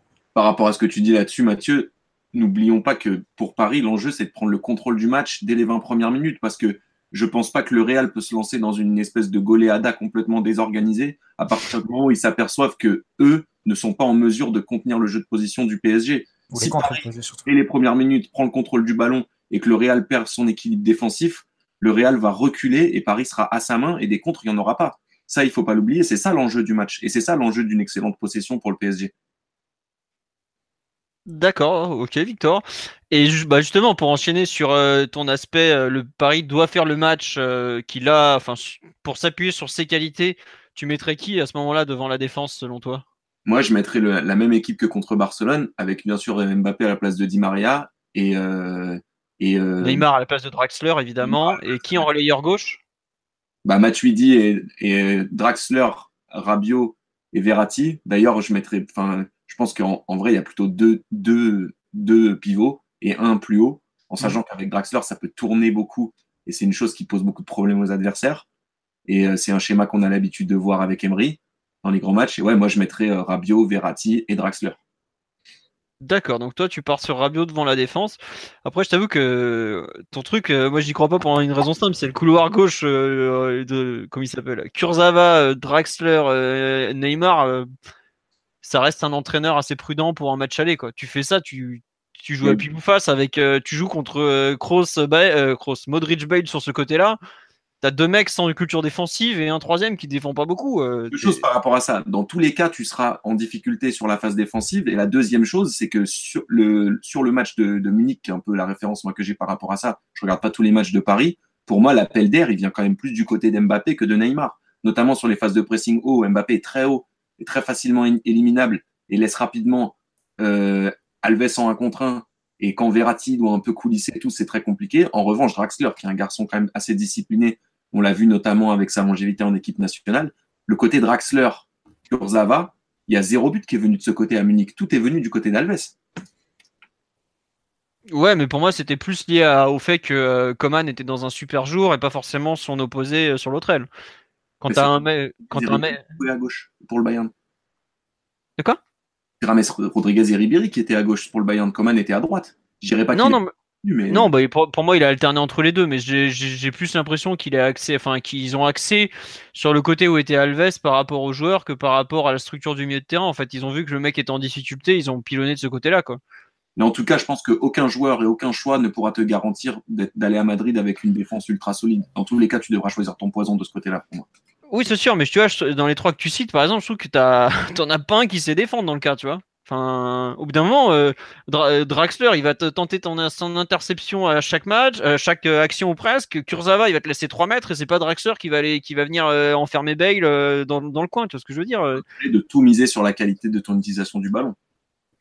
Ouais, mais à ce moment-là, c'est pas Draxler que je mets en relayeur gauche. Hein. Parce qu'en déjà, en ce moment, il est pas du tout. Et euh, comme on me le dit déjà, en plus mentalement, pour moi, c'est pas un joueur de, enfin, c'est un joueur de gros match, mais dans des contextes où ils lui sont favorables. C'est, c'est un type euh, à l'extérieur, ça a jamais été. Euh, encore au parc, ta solution, je, peux enfin, je la comprends et je vois ce que tu veux dire. Autant à l'extérieur comme ça, un mec qui a pas fait un bon match depuis des semaines. Bah, dit Maria, pourquoi pas à ce, moment-là? Mais je trouve que Draxler, il a plus ce côté fort dans le petit jeu, capable de se retourner très vite, comme on, on en discutait cet après-midi. Et cette concision technique, qui est, qui est intéressante au, moment d'aller jouer une équipe comme le Real, qui est toujours quand même un petit peu flottante défensivement. Très juste. Euh, Mathieu ou Ryan sur ce que racontent euh, enfin, les tests de, de, notre ami Victor? D'un point de vue conceptuel, je suis assez d'accord avec ce qu'il dit parce que je pense que c'est quand même aussi euh, dans un match comme ça, c'est important aussi de mettre la qualité que tu as sur le terrain parce qu'au final, c'est ces joueurs-là qui vont faire le plus de différence c'est vrai que collectivement, moi, je ne partage pas forcément l'avis de Victor sur la qualité du PSG avec le ballon. Je pense que c'est une équipe qui est quand même assez débile avec la balle, qui, qui a du mal à le faire progresser. Débile, Ryan, tu nous fais des hispanismes. Pardon, ouais, ouais. Non, une équipe, on va dire, euh, limitée avec la balle et qui a, qui a, du mal à le faire progresser dès qu'un adversaire euh, euh, essaye de gêner certaines passes en, en offrant un, un, repli ou un bloc assez haut. Donc, d'un côté, je suis assez d'accord, parce que je pense que personnellement, quitte à choisir entre Draxler, Lo Celso ou la Sanadara, je choisirais Draxler, relayeur gauche, Rabiot devant la défense et Verratti à droite.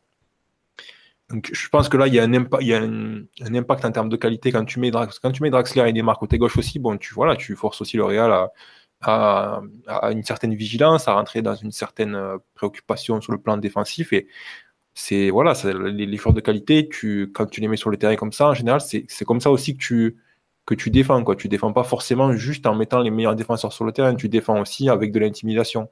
C'est vrai que quand tu as un joueur comme Draxler, même si ça fait un moment qu'il n'a pas sorti un bon match, personnellement, il me convient plus que Lo Celso sur un match comme ça. Et après, évidemment, les autres options comme la Sanadia devant la défense, on a discuté tout à l'heure, ça paraît quand même trop prématuré. Donc, voilà, conceptuellement, je suis d'accord, mais en termes de. On va dire que dans l'exécution, j'ai quand même pas mal de doutes parce que je, pense que dans l'utilisation du ballon, c'est. C'est une équipe qui a quand même beaucoup de, difficultés. Et après, par contre, contrairement à toi, Philippe, je pense que sur un match, normalement, l'entraîneur, il est capable de faire le travail mental nécessaire autour d'un joueur pour que les quelques petits défauts qu'il a qui peuvent court-circuiter son équipe, ben, il soit, on va dire, corrigé le temps de 90 minutes parce que le joueur, il va faire des efforts qu'il ne fait pas forcément chaque samedi ou chaque dimanche en Ligue 1. Donc, je ne suis pas spécialement inquiet d'un point de vue individuel. Je pense que ce serait une, décision qui forcerait le Real dans une certaine préoccupation qui, peut avoir un impact sur le match. Et après, par contre, collectivement, je suis pas sûr que sur 90 minutes, ça soit rentable. Donc, euh, je sais pas trop en fait. tu vois, en fait, ce qui me gêne avec l'hypothèse Draxler, c'est que euh, des matchs extérieurs qu'il a foiré, il a réussi des grands matchs. Il a un talent incroyable, mais c'est un peu. Euh, enfin, il y en a plein, quoi. Euh, t'as le match de Monaco quand même.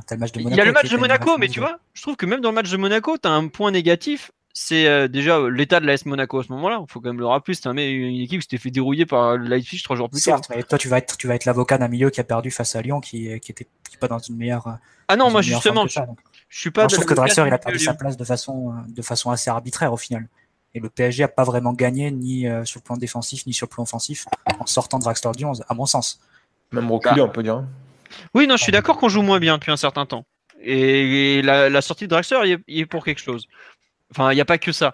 Mais tu vois, en fait, ce qui me gêne, c'est que euh, c'est un mec qui a déjà montré à de nombreuses reprises des difficultés mentales fortes et c'est ce qu'on lui a reproché depuis le début de sa carrière dans des matchs, dans des contextes compliqués. Je suis pas sûr que tu aies trois contextes plus compliqués euh, dans la, planète, dans la planète foot que Bernabeu, par exemple. Et il s'est déjà foiré à Barcelone, parce que je sais pas si vous vous rappelez, mais il touche pas une bille du match. Il a déjà été homme du match face au Real Madrid avec Wolfsburg à l'époque. Oui, mais c'était à Wolfsburg euh, au match retour, il se pète au bout de 20 minutes. avec une équipe infiniment inférieure, Philo. Tu peux pas dire que c'est un contexte facile pour Wolfsburg de jouer à la maison face, à, face au Real. il, est, à la maison. Barcelone, Philo, Draxler. Non, il est titulaire, il touche pas, pas une Lucas Di Maria, les ailiers? Non, Di Maria est blessé, il rentre pour les 20 dernières minutes. Di Maria, il rentre sur une jambe et. Euh, et, tu vois, et le problème de Draxler, pareil, on va à Munich. S'il fait un match, un vrai match à Munich, là, on l'a même pas ce débat aujourd'hui. On le connaît, le milieu de terrain. Et il est nulle part, quoi. Et moi, c'est ça qui me fait chier. C'est euh, à chaque. Autant, franchement, au parc, quand il est dans son confort, c'est un joueur dominant. Mais là, dans un match comme ça. Euh, Encore une fois, hein. un match comme ça, tu l'as dit il y a aussi beaucoup de, données qui n'entrent plus en compte pour un match comme ça, tu vois. Enfin, je veux les dire. précédents sont pas sont pas glorieux quoi. C'est ça le problème. là aussi, tu dois choisir ton, ton poison et tu n'auras pas forcément plus de garantie avec d'autres joueurs. On sait très bien que l'aspect mental, il est largement favorable au Real et quel que soit le 11 du PSG. Et au niveau de, des, des huevos, ça va être l'avantage pour les Espagnols. Qui tu choisis, alors autant mettre un mec fragile mais technique, tu vois ce que je veux dire?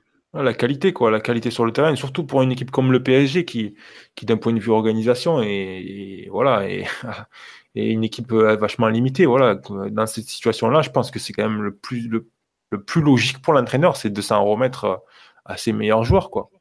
Et un autre aspect pour, pour, Draxler qui me semble important, c'est un joueur qui peut occuper les mêmes zones que Neymar sur le terrain, et les deux mêmes zones. Donc si le Real part sur un plan où il y a un côté un peu individuel euh, ou individualisé dans l'approche défensive par rapport à Neymar, je pense que Draxler, il peut rendre Neymar moins prévisible.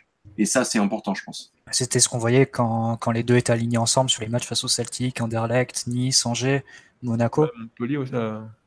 Pas plus, peut-être Rennes aussi en début, euh, début décembre. Ouais, il se met, grosso modo, il, il, se, il, se, rapproche de la ligne de touche et il permet à Neymar de se mettre euh, ben, entre les lignes un peu plus haut. Et là, là c'est intéressant pour Neymar parce que ça, il commence à recevoir des ballons où il peut vraiment faire mal. Après, ça a donné des matchs, à mon sens, plus, plus aboutis collectivement que ceux qu'on voit depuis, euh, depuis mi-décembre. Mais après, on débat et je suis assez d'accord avec ce que disent euh, Victor et Ryan. Je pense que le meilleur milieu intrinsèquement, c'est Rabiot, Verratti et un troisième entre Draxler et Di Maria. Bon, Di Maria, ça n'a jamais été, ça jamais été testé.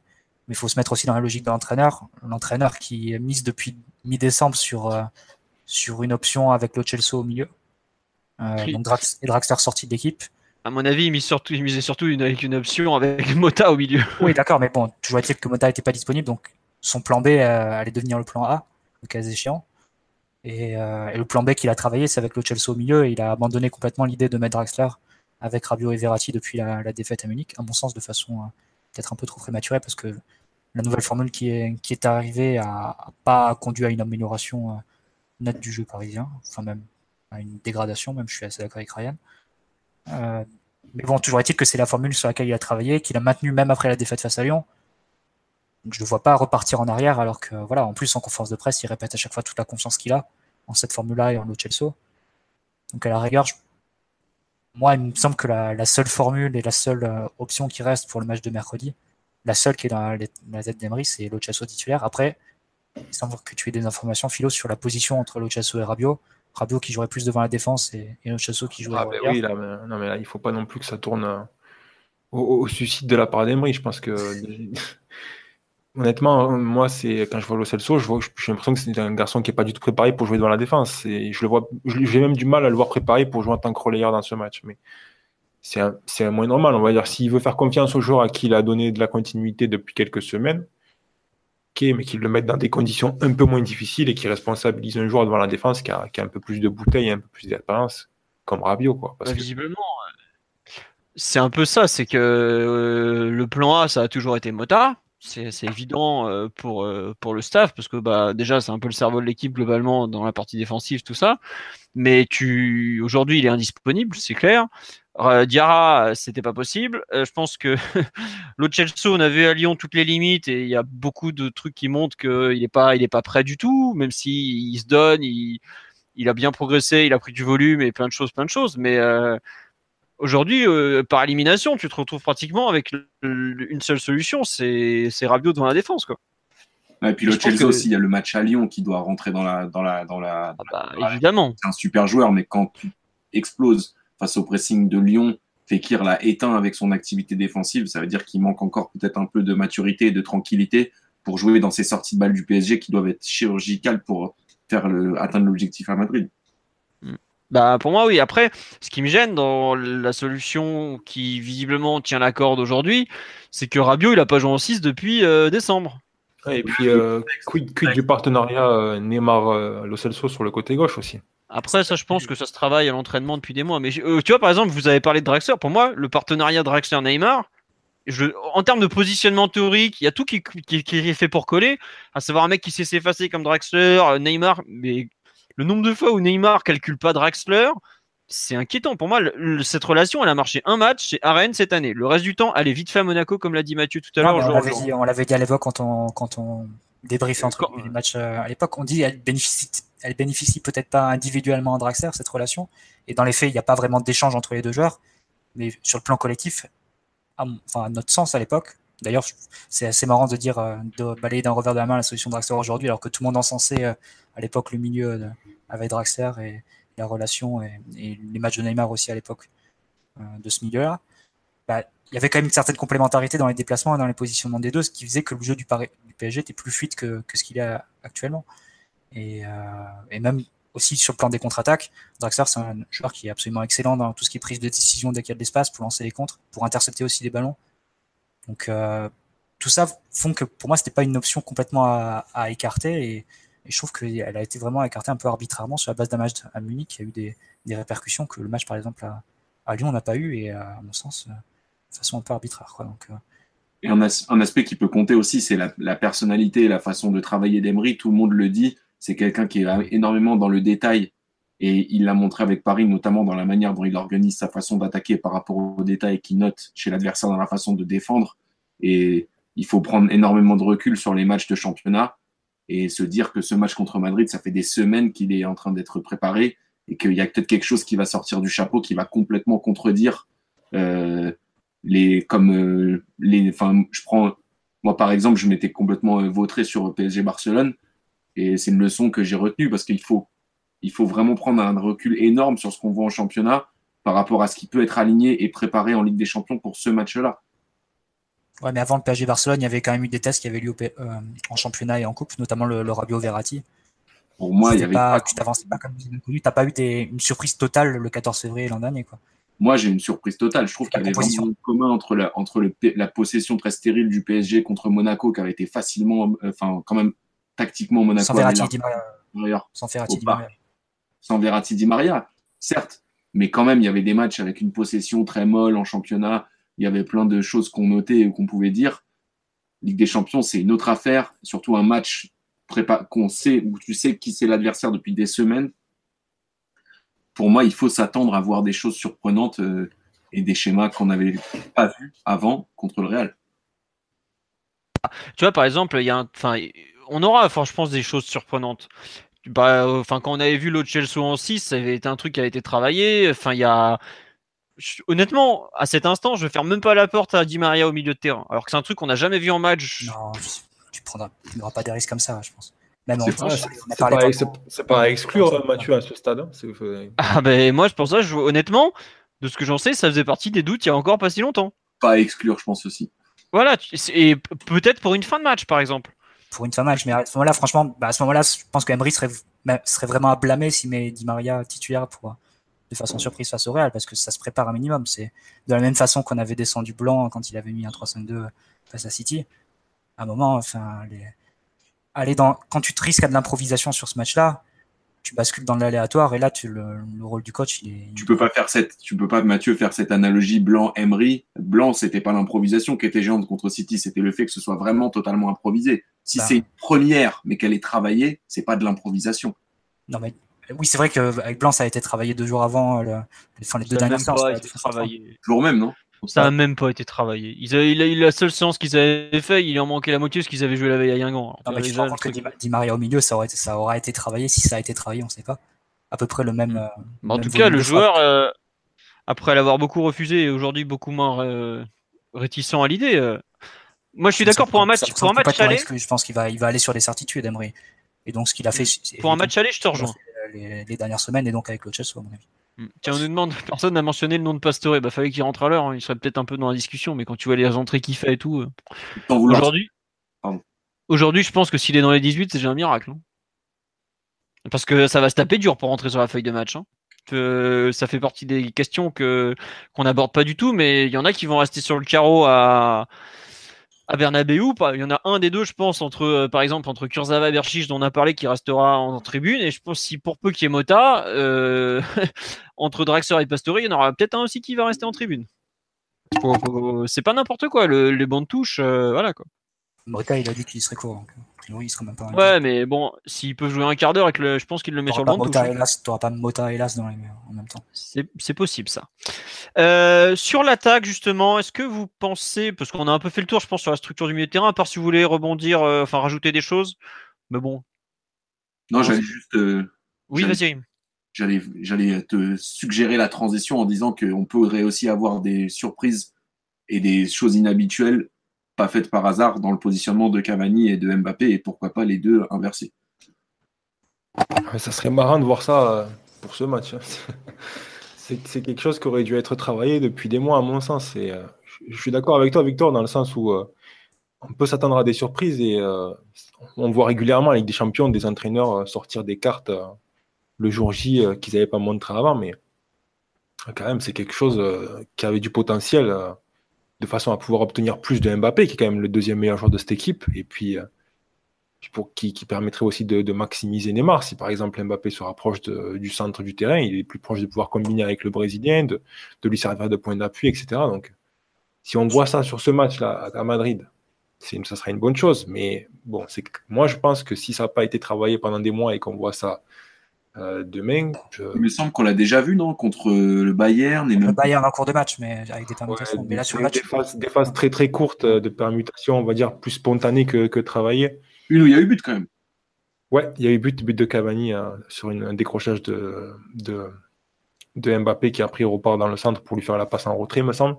Mais euh, c'est quand même ça, c'est quelque chose qui aurait dû être travaillé depuis des mois. C'est quand même d'ailleurs décevant qu'il n'y ait pas de mécanisme aujourd'hui qui permette à Mbappé de sortir de ce couloir droit et d'avoir et de pouvoir intervenir un peu plus dans le jeu de façon à, augmenter le volume de, ben, dans le jeu et de ballon touché euh, du PSG parce que Cavani, niveau participation, c'est le néant. Quoi.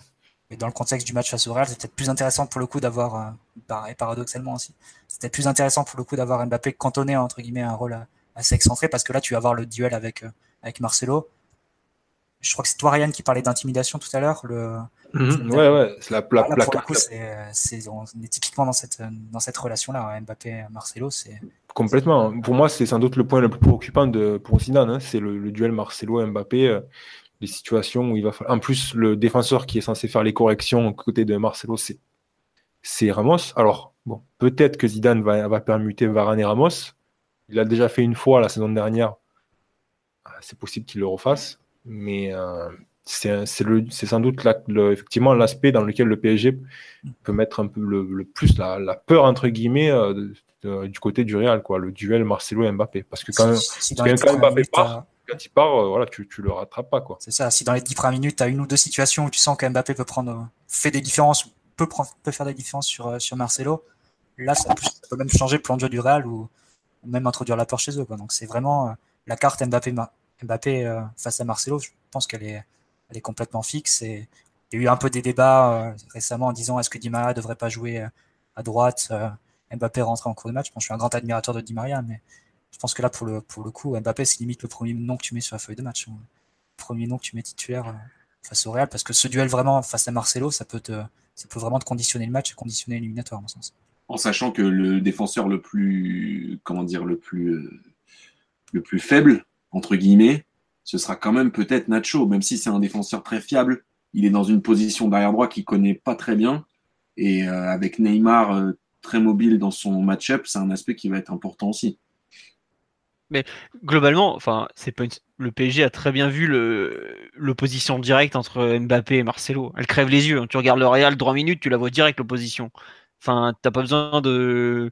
Bien sûr qu'ils l'ont ciblé. Après, il faudra voir, comme tu dis, euh, Victor, pardon, ce que Neymar est capable de déséquilibrer parce que si tu as euh, Ramos qui doit surveiller côté droit Mbappé et Varane qui doit compenser euh, Nacho de l'autre côté, euh, je me mets à la place de Cavani, tu commences à avoir de la place. Hein. Et tu, vas avoir des gros problèmes d'équilibre sur la enfin, pour gérer la largeur côté Real, ils vont avoir du mal à un moment. Bah, c'est même, même, si Neymar arrive à, déséquilibrer de son côté et à trouver et activer Mbappé en un contrat face à Marcelo, c'est peut-être là le circuit qui sera le plus. Est-ce que Neymar il va pouvoir il va pouvoir recevoir le ballon dans des conditions pour déséquilibrer aussi sur son aile. C'est ça la question. quand, on voit les difficultés que le PSG a à faire progresser la balle, quand on voit par exemple, ne serait-ce que le match face au TFC là, de ce week-end, a, a passé le plus clair de son temps dans une position de milieu de terrain, à, prendre les responsabilités créatives. Je pense que si tu demandes à Zidane s'il préfère Neymar un peu plus haut sur le terrain ou s'il le préfère à, la base du jeu, c'est vite vu pour lui, quoi, parce que c'est un danger en moins. Hein. Après, rappelle-toi le match face à Monaco. Euh, première action du match, quasiment, il est dans ses 30 mètres, limite Neymar, dos au but. Il, cale un dribble entre 3 ou 4, enfin 2 ou 3 monégasques. Et après, il lance en profondeur Mbappé qui rate son, son face à face, il me semble. ouais, c'est ça. Non, non, mais après. Donc, même sur une action individuelle, même dans des mauvaises conditions, sur une action individuelle, il peut te, il peut te débloquer le match et trouver Mbappé ou. Ouais, rien. Une occasion, quoi. Donc, sur ça aussi, j'aurais un peu l'interprétation inverse parce que j'ai l'impression que dans une zone au Real en phase défensive où il y a plutôt Modric, où il y a plutôt pas beaucoup d'activité défensive, tu trouves Neymar face au jeu pas cadré avec la qualité d'appel d'Mbappé, Cavani et tout, ça peut quand même vite faire une situation extrêmement déséquilibrante pour le Real. Ben, ça, peut être une situation difficile et je suis d'accord avec ce que dit Mathieu. De toute façon, ça reste un joueur qui peut apporter du danger, quelle que soit la zone du terrain dans laquelle il est. Mais ça reste quand même plus facile à défendre pour, euh, pour un Real qui est par exemple avec deux lignes de deux face au danger, qui voit le ballon, qui voit le, joueur qui apporte le danger de face derrière, derrière, la ligne défensive, plutôt qu'une situation où il est potentiellement entre les lignes et où avec une accélération et un dribble, tu peux te retrouver avec une situation de but. Quoi. C'est, c'est, ça va pas être facile, mais c'est une situation qui est moins pénible. Si Neymar il est en train d'organiser, plutôt que de s'il est entre les lignes, dans des situations où proche, on va dire, de la ligne de, la ligne de touche, proche de, dans les des 30 derniers mètres où il peut tripler, accélérer et, faire un débordement, par exemple. Là, pour le coup, voilà, c'est il n'y a pas photo, quoi. En, en, prenant de la vitesse, il peut faire très très mal aussi, Neymar. Et puis c'est un très bon passeur. Non, mais voilà, c'est ça, ce que je te dis, c'est parce que, comme, comme, le dit Mathieu, c'est un joueur qui peut faire la différence, même s'il est à 50 mètres du but adverse. Hein. Même face à Toulouse, on l'a vu, il a, il a, fait quelques ouvertures de très grande qualité euh, dans le dos de la défense, euh, malgré le fait que l'équipe adverse était repliée. Mais de mon point de vue, ça reste toujours plus facile pour une équipe de défendre un joueur quand il fait des passes comme ça et quand l'équipe est repliée et qu'elle voit le danger arriver, plutôt que s'il apparaît, on va dire, de manière un peu ponctuelle entre les lignes, et qu'en l'espace de quelques secondes, il est déjà en train d'accélérer en direction du but. C'est moins pénible, quoi. Enfin, c'est bien, c'est qu'on a passé 20 minutes à débattre qu'est-ce qui était le pire entre euh, Kurzawa et Berchiche côté gauche. Et là, les Madrilènes, ils sont pareils en train de se demander euh, quel côté il faut blinder entre Neymar et Mbappé. C'est là que tu te rends compte à quel point les attaques, excuse-moi, je finis, sont sur le papier dominantes par rapport aux défenses globalement. Quoi. Après, voilà, il faut, penser, excuse-moi Philippe, à, l'aspect collectif et euh, là on a tendance à un petit peu à isoler des situations de jeu, mais il faut voir le, scénario principal du, match, qu'est-ce que ça va être en fait? Est-ce que, je pense que Zidane va être intéressé par un match euh, de rythme assez faible avec du contrôle, où il va faire circuler la balle, où il va justement utiliser le fait que quand tu fais trois passes ou quatre passes d'affilée dans le camp contraire, ben, vu que les milieux de terrain du PSG ont quand même tendance à beaucoup dézonner, à mettre le pied, même quand ils sont en situation d'infériorité numérique, ben, tu peux facilement, on va dire, créer un décalage. Et côté PSG, je pense que Meimri sera sans doute beaucoup plus intéressé par une espèce d'aller-retour, de, va-et-vient, comme disait tout à l'heure Mathieu, où, où il y aura des, espaces pour Mbappé, Neymar et Cavani pour courir. Mais c'est ça aussi qui va être intéressant. Les deux équipes, elles vont, à mon avis, être à la recherche d'un scénario différent. Mais voilà il, faut, voilà, il faut aussi regarder le match dans sa globalité parce que de toute façon, vu la qualité des joueurs, il va suffire de quelques secondes pour que une des situations qu'on a évoquées, elle apparaisse, ou alors on verra des choses complètement différentes parce qu'il y a une telle qualité technique, effectivement, comme tu le dis, Philippe, euh, sur le plan des, joueurs offensifs que tout est possible, hein, vraiment. Donc c'est pour ça que.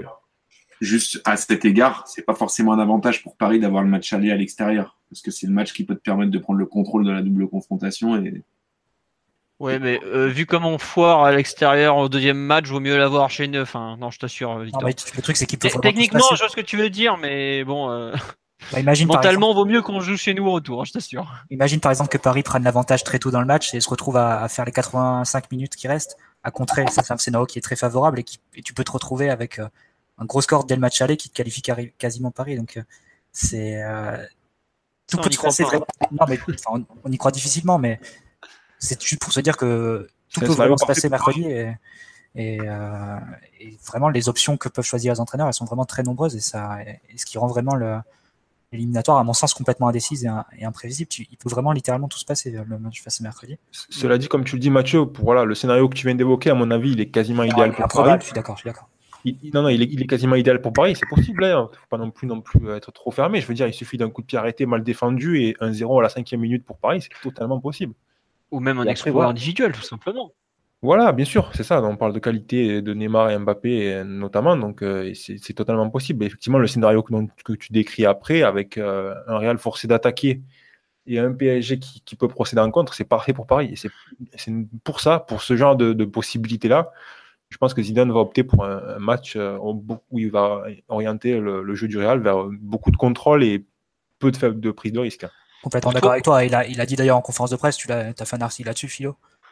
Oui. Il a dit, euh, notre objectif à domicile, c'est euh, bon, on va être, on va être très prudent par rapport à notre but parce qu'effectivement, euh, t'en prends 2-3 des matchs aller, ça devient compliqué. Là, c'était dans les thèmes. Quelle physionomie de match en vue, à votre avis vous, vous pensez que le Real va être, enfin, je sais pas. Il y a un truc, il y a un discours qui sort plus côté Real que côté Paris. C'est à quel point ça va jouer sur les deux matchs? Enfin, je trouve que t'es pareil que tous les joueurs sont, ont que l'aller en tête, comme si ça se jouait sur une rencontre. Et j'ai l'impression que le Real est beaucoup plus dans le calcul, quitte à sacrifier un peu offensivement son aller, que le PSG.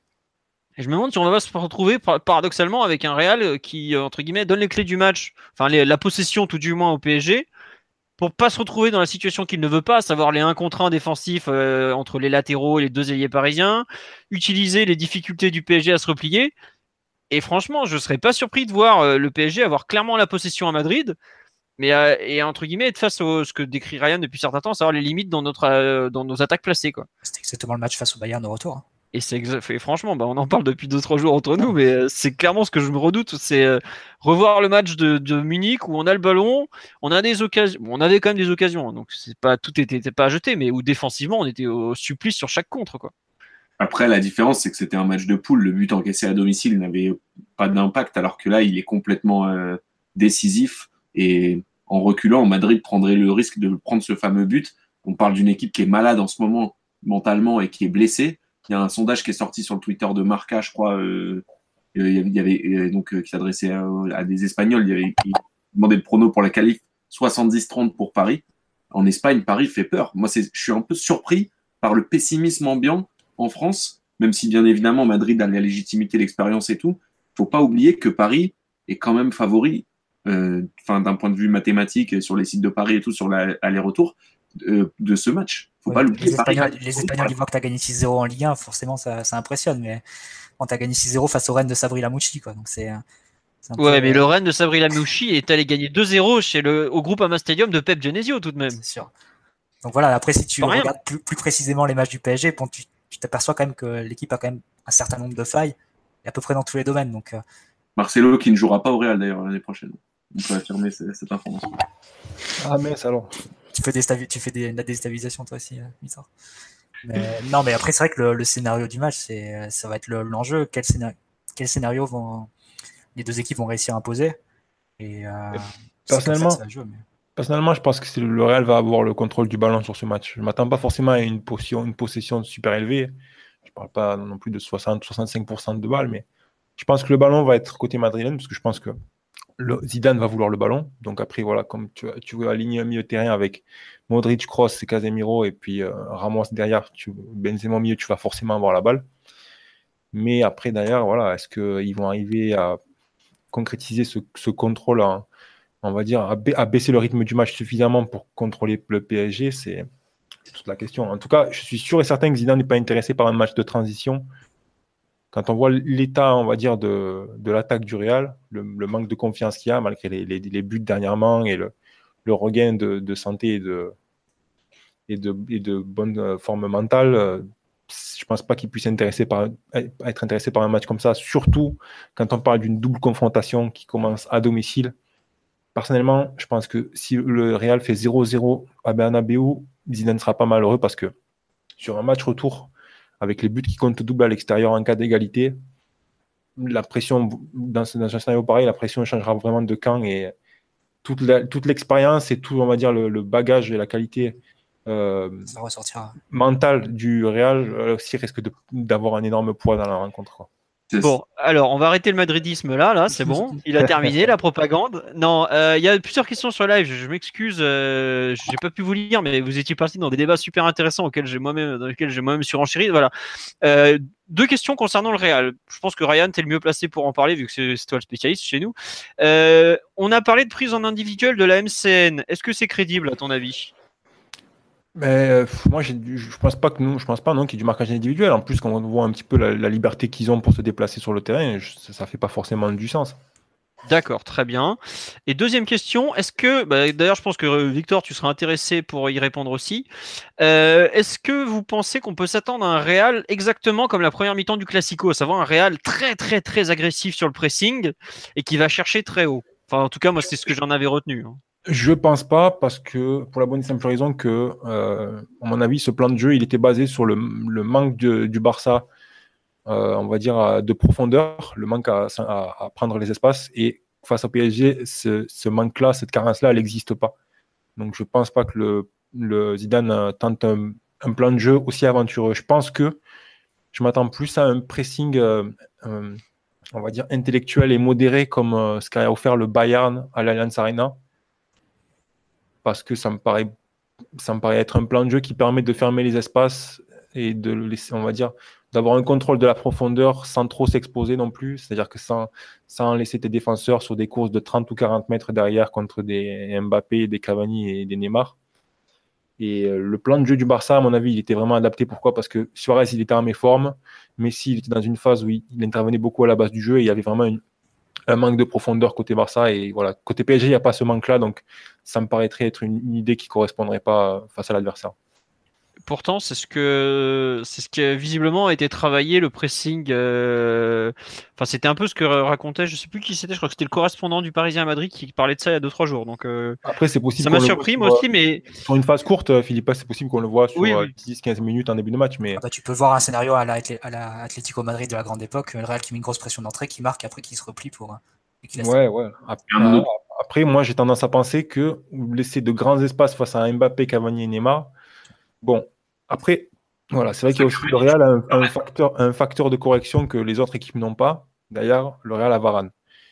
Et c'est vrai que c'est un défenseur central avec une vitesse et une capacité à corriger dans les, grandes distances qui, est inégalée. C'est un mec qui fait passer Aubameyang pour un type lent quand ils s'affrontent.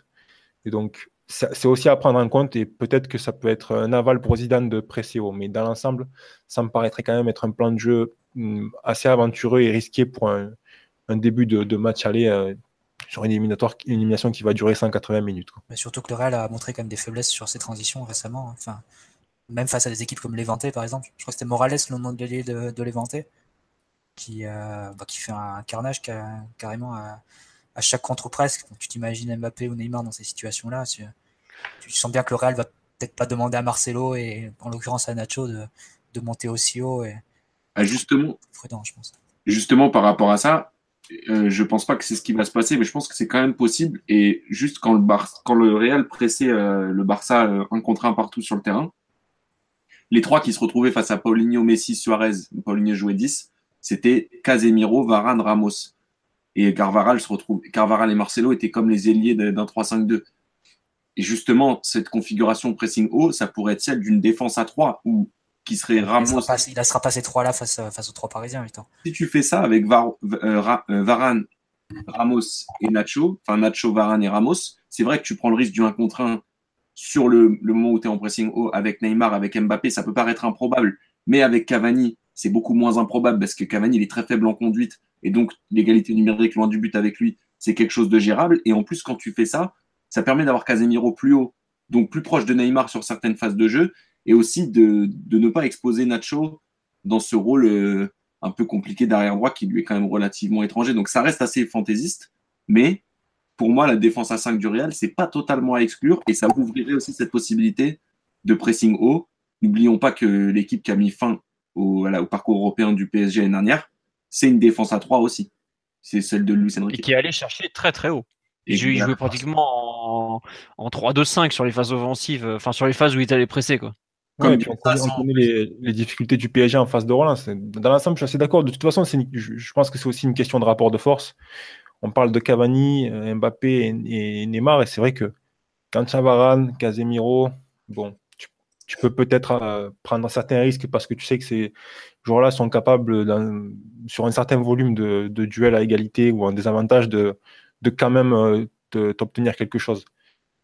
Mais voilà, c'est une possibilité, mais ça me paraîtrait euh, risqué. Je ne sais pas si Zidane il voit aussi son groupe d'un point de vue mental, tu sais, un niveau de confiance qui, est, suffisant pour, pour aborder ce type de plan de jeu. Moi, je t'avoue que quand j'ai vu à quel point ce week-end, je regardais euh, le Real contre la Real Sociedad, donc bon, ils sont baladés, hein, 4-0 au bout de 37 minutes, c'est réglé. Mais la facilité avec laquelle les Basques, en trois passes, arrivaient à sortir les ballons et remonter, euh, je vois pas du tout Zidane prendre des risques offensifs ou quoi que ce soit. Enfin, je t'avoue que j'étais franchement choqué de la, passivité défensive. Bon, après, c'était un match pré-Ligue des Champions, ils avaient peut-être, enfin, ils avaient le PSG dans la tête, comme Paris avait le PSG, le Real à, Toulouse. Mais euh, les, les lacunes défensif du Real sur tout ce qui est transition, tout ça, sachant qu'en face c'était la Real Sociedad, hein, c'est pas Mbappé, Neymar et tout ça. c'est une équipe qui sort bien la balle, la Real Sociedad, pour le coup. un ouais, mais exactement, mais c'est pas, enfin c'est surtout, euh, ok, ils la sortent bien la balle, mais euh, en face c'était franchement pas bon. Tu vois même, t'as beau avoir des corrections derrière parce que les mecs ils vont vite et tout. honnêtement, je trouve que notre structure offensive elle est bizarre au milieu de terrain et elle tient pas trop la route avec Neymar qui, qui surjoue régulièrement non pas que je lui parce que c'est aussi euh, c'est un peu pour ça que c'est grâce à ça qu'on l'a fait venir aussi mais euh, autant leur structure défensive à eux il y a des fois tu te fais mais oh là là là là comment cette équipe avec les mêmes joueurs elle a pu gagner deux ligues des champions quoi? Parce qu'il y a des trucs tu as des aberrations euh, tu vois les Marcelo dans son couloir s'il joue comme d'habitude Enfin, ça me paraît assez fou, quoi. Ou alors, ce que dirait Victor de jouer en, à 3 derrière, c'est faisable aussi, mais ils vont mettre qui dans le couloir droit? C'est ça la question. Parce bah, qu'il n'y a, pas, y a pas Carvaral aujourd'hui. C'est plus confortable pour Hakimi d'être l'arrière droit d'une défense à 5 que d'une défense à 4. Ah, ça, je suis entièrement d'accord. Mais est-ce qu'aujourd'hui, tu penses que le Real, euh, que Zidane irait mettre Hakimi euh, titulaire pour un match pareil? Pour moi, ce serait limite euh, du Lucas Vasquez que tu mets plutôt. Vasquez aussi, il peut t'amener cette qualité de percussion au moment de gérer un contrat avec Kurzawa. Et en plus, ce serait pas complètement absurde parce que Neymar, une fois que Paris pose le jeu dans le camp adverse, il est tout sauf ailier. Et l'ailier, c'est plutôt mm. le latéral ou un éventuel Draxler. Donc pour moi, ce serait pas une situation, ce serait pas une solution complètement stupide en sachant que dans les phases de repli du Real, souvent c'est Casemiro le cinquième défenseur et qu'ils ont cette logique aussi, qui est celle d'une défense à 5. Alors ce sera un vrai coup tactique, mais pour moi, c'est ce que je me suis dit après le Classico. Je me suis dit, il va jouer à 3 contre Paris parce que ça va lui donner la possibilité de faire le même pressing que Barcelone sur une équipe comme Paris qui peut un peu, pourquoi pas, être, surprise par cette euh, prise à la gorge. Je sais pas. Ouais. Euh, on doit dire au revoir à notre ami Ryan qui euh, doit y aller malheureusement. puis en même temps, ça fait une heure et demie qu'on est en train de parler de ce match, donc je pense qu'on a un peu fait le tour, mais on a encore une dernière question. juste pour vous prévenir, je, pense que, enfin, j'en parle tout de suite, mais on fera un podcast de débrief évidemment de la rencontre. On m'a demandé tout à l'heure, mais il y aura, il y aura. nous, Ryan, bonne soirée, à bientôt. Merci, bonne continuation et je vous écoute sur la route. On nous, demandait, on nous demandait si tu allais soutenir le Real ou le PSG. Bah, c'est évident que tu vas soutenir le Real, il n'y a, pas de, a pas de doute. Oui, oui, complètement. Après, je, sais, je, regarderai le match avec euh, beaucoup de curiosité et j'analyserai objectivement. Après, il n'y a pas de problème. Voilà. Bon, allez, merci à toi. Bonne soirée. Nous, on va continuer. On va dernier point euh, sur le. On va on va tenter de finir une chose, on va dire un, point chacun, Mathieu, Victor et moi, à surveiller dans cette rencontre. Et puis après, on va finir parce que bon, euh, on pourrait en parler toute la nuit de ce Real PG, et puis on va en parler encore pendant deux jours. Euh, Mathieu, quel est un point pour toi sur la rencontre à surveiller ou, pas d'ailleurs, si tu estimes que non, que c'est un tout qui va se jouer finalement? Non, je sais pas si on a fait, on a fait un peu le tour. J'ai pas, j'ai rien en tête pour le, moment, mais peut-être qu'au fil de la discussion, ça fait.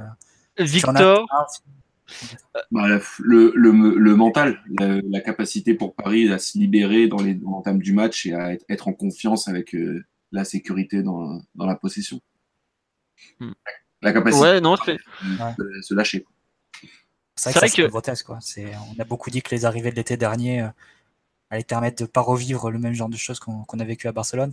On a quand même vu que face au Bayern, euh, il y a quand même une grande fébrilité qui s'est emparée de l'équipe à un point où on a pensé qu'à un moment la, première place était en danger alors qu'elle était quasiment assurée au coup d'envoi. Donc euh, on va voir hein, si. Euh, on parlait d'un scénario qui serait complètement idéal tout à l'heure pour Paris si on marquait dans les premiers instants du match et qu'après on pouvait dérouler en contre. Là, à l'inverse, si le Real marque dans, les premiers instants du match, là, ça, c'est un gros test psychologique pour, euh, pour le PSG qui n'est pas du tout habitué à vivre ce genre de choses. Alors que le Real, lui, pourrait reprendre confiance d'un coup et, se sentir fort de nouveau. Donc c'est vrai que l'aspect mental, c'est toujours difficile à quantifier, mais c'est sûr qu'il sera, présent. Hmm. Euh, tiens, juste, je vais passer sur live parce qu'il y a beaucoup de réactions. On demande est-ce que le Real est moins fort que le Bayern? Ce Real actuel est moins fort que le Bayern. Ouais, le, Bayern, je ne sais pas si vous vous rendez compte, mais depuis qu'Heinkus est arrivé, il y a 22 matchs. Ils en ont gagné 21, ils ont fait un match nul. Voilà. Euh, pour vous donner, euh, le, le, Real aimerait bien tenir cette forme-là. Euh, on nous dit effectivement la psychologie va pas mal jouer dans ce match où le Real sera sous pression. 0-0 chez eux, j'y crois pas. Bon, ça, c'est, je pense qu'il n'y a pas grand monde qui croit au 0-0, euh, faut quand même le dire. On nous dit le PSG doit vraiment s'attendre à vivre le même match contre Real. Zidane serait fou de pas s'en inspirer au PSG, d'être meilleur et de tuer le match rapidement. Très juste. On nous dit Emery joue sa tête sur cet aller-retour, évidemment. Enfin, je pense qu'il le sait très bien et puis tout le monde le sait. Et puis c'est normal entre guillemets. Il a eu une chance l'an dernier, il l'a loupé face au Barça. Bon, ses joueurs l'ont pas aidé certes, mais bon, il est aussi responsable. S'il se loupe encore en huitième de finale face à un Real euh, moyen, eh ben il aura échoué et puis voilà, on passera au suivant. C'est pas très grave. Enfin, c'est pas très grave. Si, ça sera embêtant pour le club parce que tu as, investi 400 millions l'été dernier et que tu passes pour un con. Mais euh, oui, il joue sa tête et ça sera légitime. S'il n'a pas réussi à passer, que son contrat soit pas reconduit, tout simplement. Il est en fin de contrat en juin prochain, et puis voilà, c'est tout. Sur cet aspect, ça met quand même une énorme dramaturgie autour de la rencontre de savoir que les deux coachs jouent leur tête, mais de façon absolue sur cette confrontation. Après, Zidane n'a pas le même bilan. Avec euh, Paris-Barça et Luis Enrique, il avait fait un all-in avant le retour en disant euh, Je pars en fin de saison. Et ça avait, été, ça avait encore ajouté de la dramaturgie en ce sens-là. Bah, ne l'a pas fait, mais pas loin. Hein. Il y a des rumeurs qui ont circulé comme quoi il était vraiment très fatigué et je pense pas qu'il sera sur le banc du Real l'année prochaine, personnellement. Bon, voilà. Euh, non, sur le. Les, la, enfin, pour revenir sur un point clé que je voudrais voir, ah, c'est le match de Neymar qui me turlupine un peu. Enfin, le match de Neymar et celui d'Alves. Les deux sont en train de se monter la tête en pression comme rarement. Alves a une attitude tout à fait extraordinaire qui consiste à dire ne vous inquiétez pas, je vais être un, monstre là-bas. Alors que je viens de se faire déposer par Maxime Gradel quand même. Par Léo Dubois hein, quand même. et, par Léo Dubois, comme tu le dis si bien. Bon. Euh, donc j'avoue que j'attends de voir et j'ai un poil peur que Neymar surjoue pour ce grand rendez-vous malheureusement. Mhm. C'est un peu, j'ai, je sais plus qui en a parlé dans la presse récemment, euh, le fait qu'ils puissent surjouer, et c'est un peu la crainte que j'ai. Autant j'ai aucun doute quant au fait que les joueurs euh, vont répondre mentalement, parce que euh, il y a, enfin, je trouve qu'il n'y a pas de doute à avoir. euh, Ah, Le match le scénario tourne pas comme tu veux, c'est on entre dans des zones inconnues. Hein. C'est vrai, mais il y a 180 minutes. Et moi, ce dont j'ai peur, c'est quand vous avez abordé l'aspect mental, et c'est vrai que c'est très important, même si le coup du pas de couille, couille, bref, bon, ça me dépasse un peu tout ça. Euh, au bout d'un moment, t'es bon, t'es pas bon, ça- techniquement, ça aide un peu plus quand même. Même si je suis d'accord, je reconnais genre des faiblesses euh, psychologiques à Thiago Silva, par exemple. Mais ça, c'est autre chose. Mais, euh, mais je sais plus ce que je voulais dire, merde. Neymar qui déjoue. Ouais, Neymar qui surjoue, euh, c'est malheureusement un risque qui nous pend au nez, surtout face à un, sur un terrain où bon, allez, enfin moi je, je suis intimement persuadé qu'il finira un jour au Real. C'est pas nouveau pour moi. Je dis pas qu'il partira cet été, mais je pense qu'à l'été 2020, par exemple, euh, il deviendra un joueur du Real. C'est un exemple que je donne. Hein. C'est pas le thème du, du truc. Je, je, je- Tu vas avoir plein de, plein de commentaires là-dessus. non, mais on s'en fout techniquement. Sur Voilà, il- qui déstabilise l'institution en plus. Ouais, voilà. désta- j- J'espère que Neymar est pas déstabilisé par un mec avec un micro avec de 400 mecs qui l'écoutent, hein, sinon on est mal barré. hein. Bref, euh, toujours est-il que j'ai un peu peur qu'il se, qu'il se surresponsabilise lui-même dans cette rencontre et qu'il qu'il fasse un peu le match qu'il faut pas faire, à savoir prendre trop de risques au mauvais moment, ne pas savoir quand emmener son équipe et quand la pénaliser, enfin ce genre de trucs un peu bêtes qui peuvent te faire louper un grand rendez-vous. Totalement d'accord avec toi, Philo, et je trouve que le match de Rennes est un, est un, mobile pour ce que tu, ce que tu dis, et je trouve que c'était le vrai débat à Rennes. On avait parlé du respect, pas de respect pour l'adversaire. C'était plutôt ce côté un peu à contre-temps et un peu surjoué dans l'attitude de Neymar. Et c'est vrai que tu soulèves un point important, à mon avis, et moi, je l'ai vécu un peu comme ça à Rennes. Par contre, il y a quand même euh, des antécédents pour Neymar. C'est, il a quand même joué des matchs importants avec sa sélection et même avec le Barça.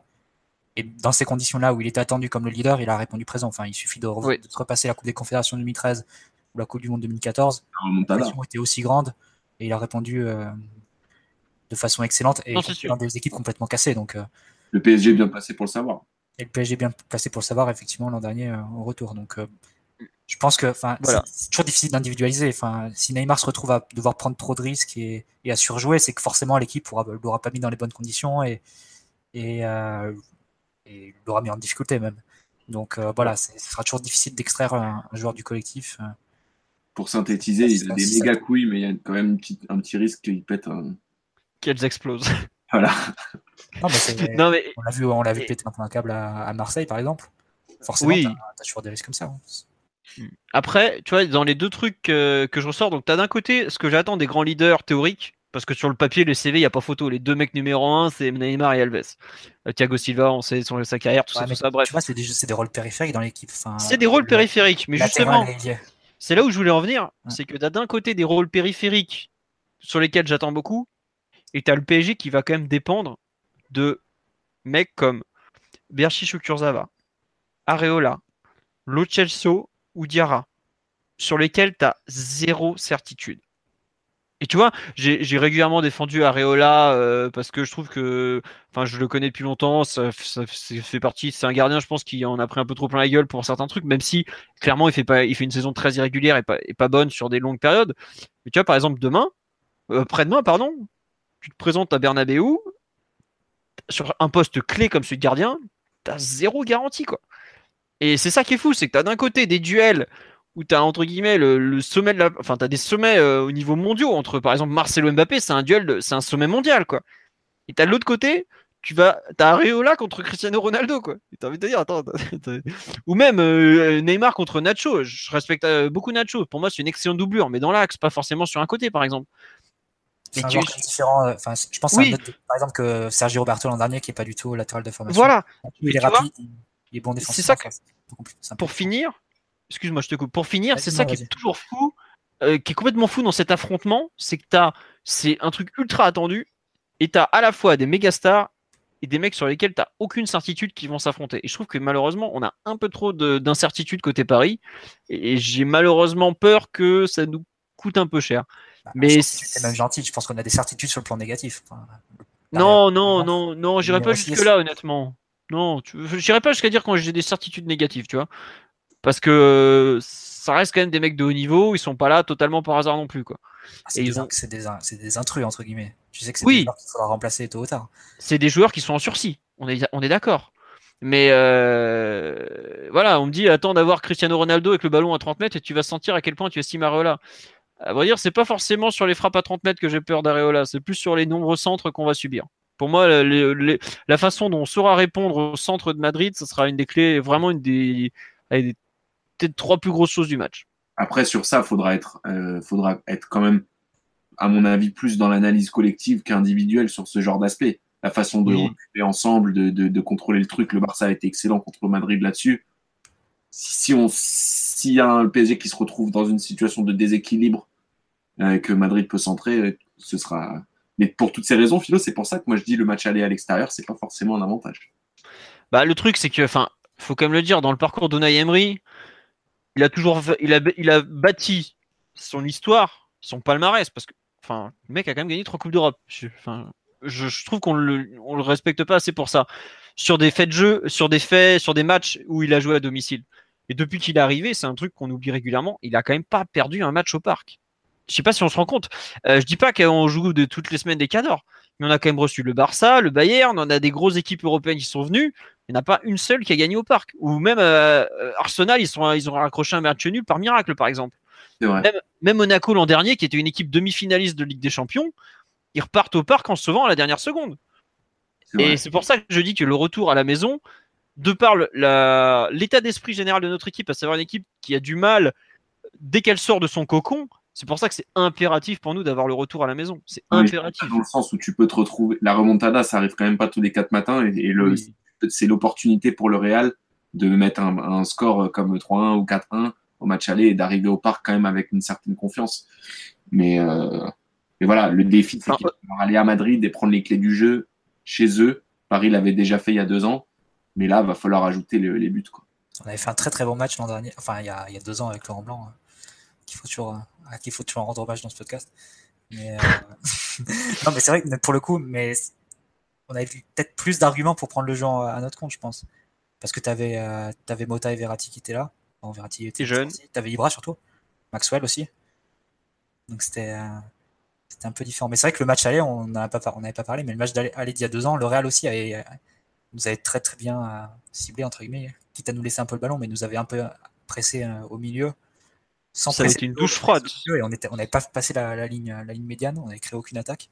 Et au final, le, ça avait été, souviens-toi, ça avait été une douche froide terrible dans le sens où le Real était décimé. Ouais. Ils avaient énormément d'absents. ça fait un match tactique. Et, euh, vous avez vraiment bien ils avaient fait- Raphaël, Ben- Raphaël Benitez avait très bien su lire Laurent Blanc, qui lui dormait paisiblement.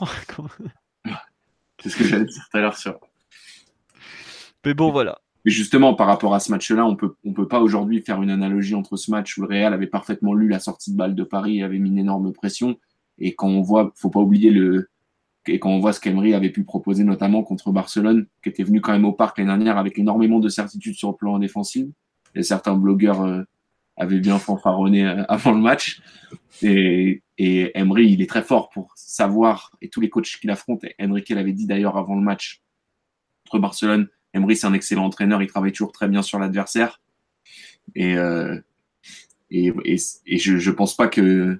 Après, pour, pour aller dans l'inverse de ça, il y a un aspect aussi, à mon avis, qu'on doit mentionner. C'est quand même le fait que le jeu au pied d'Areola est largement inférieur à celui de Trapp.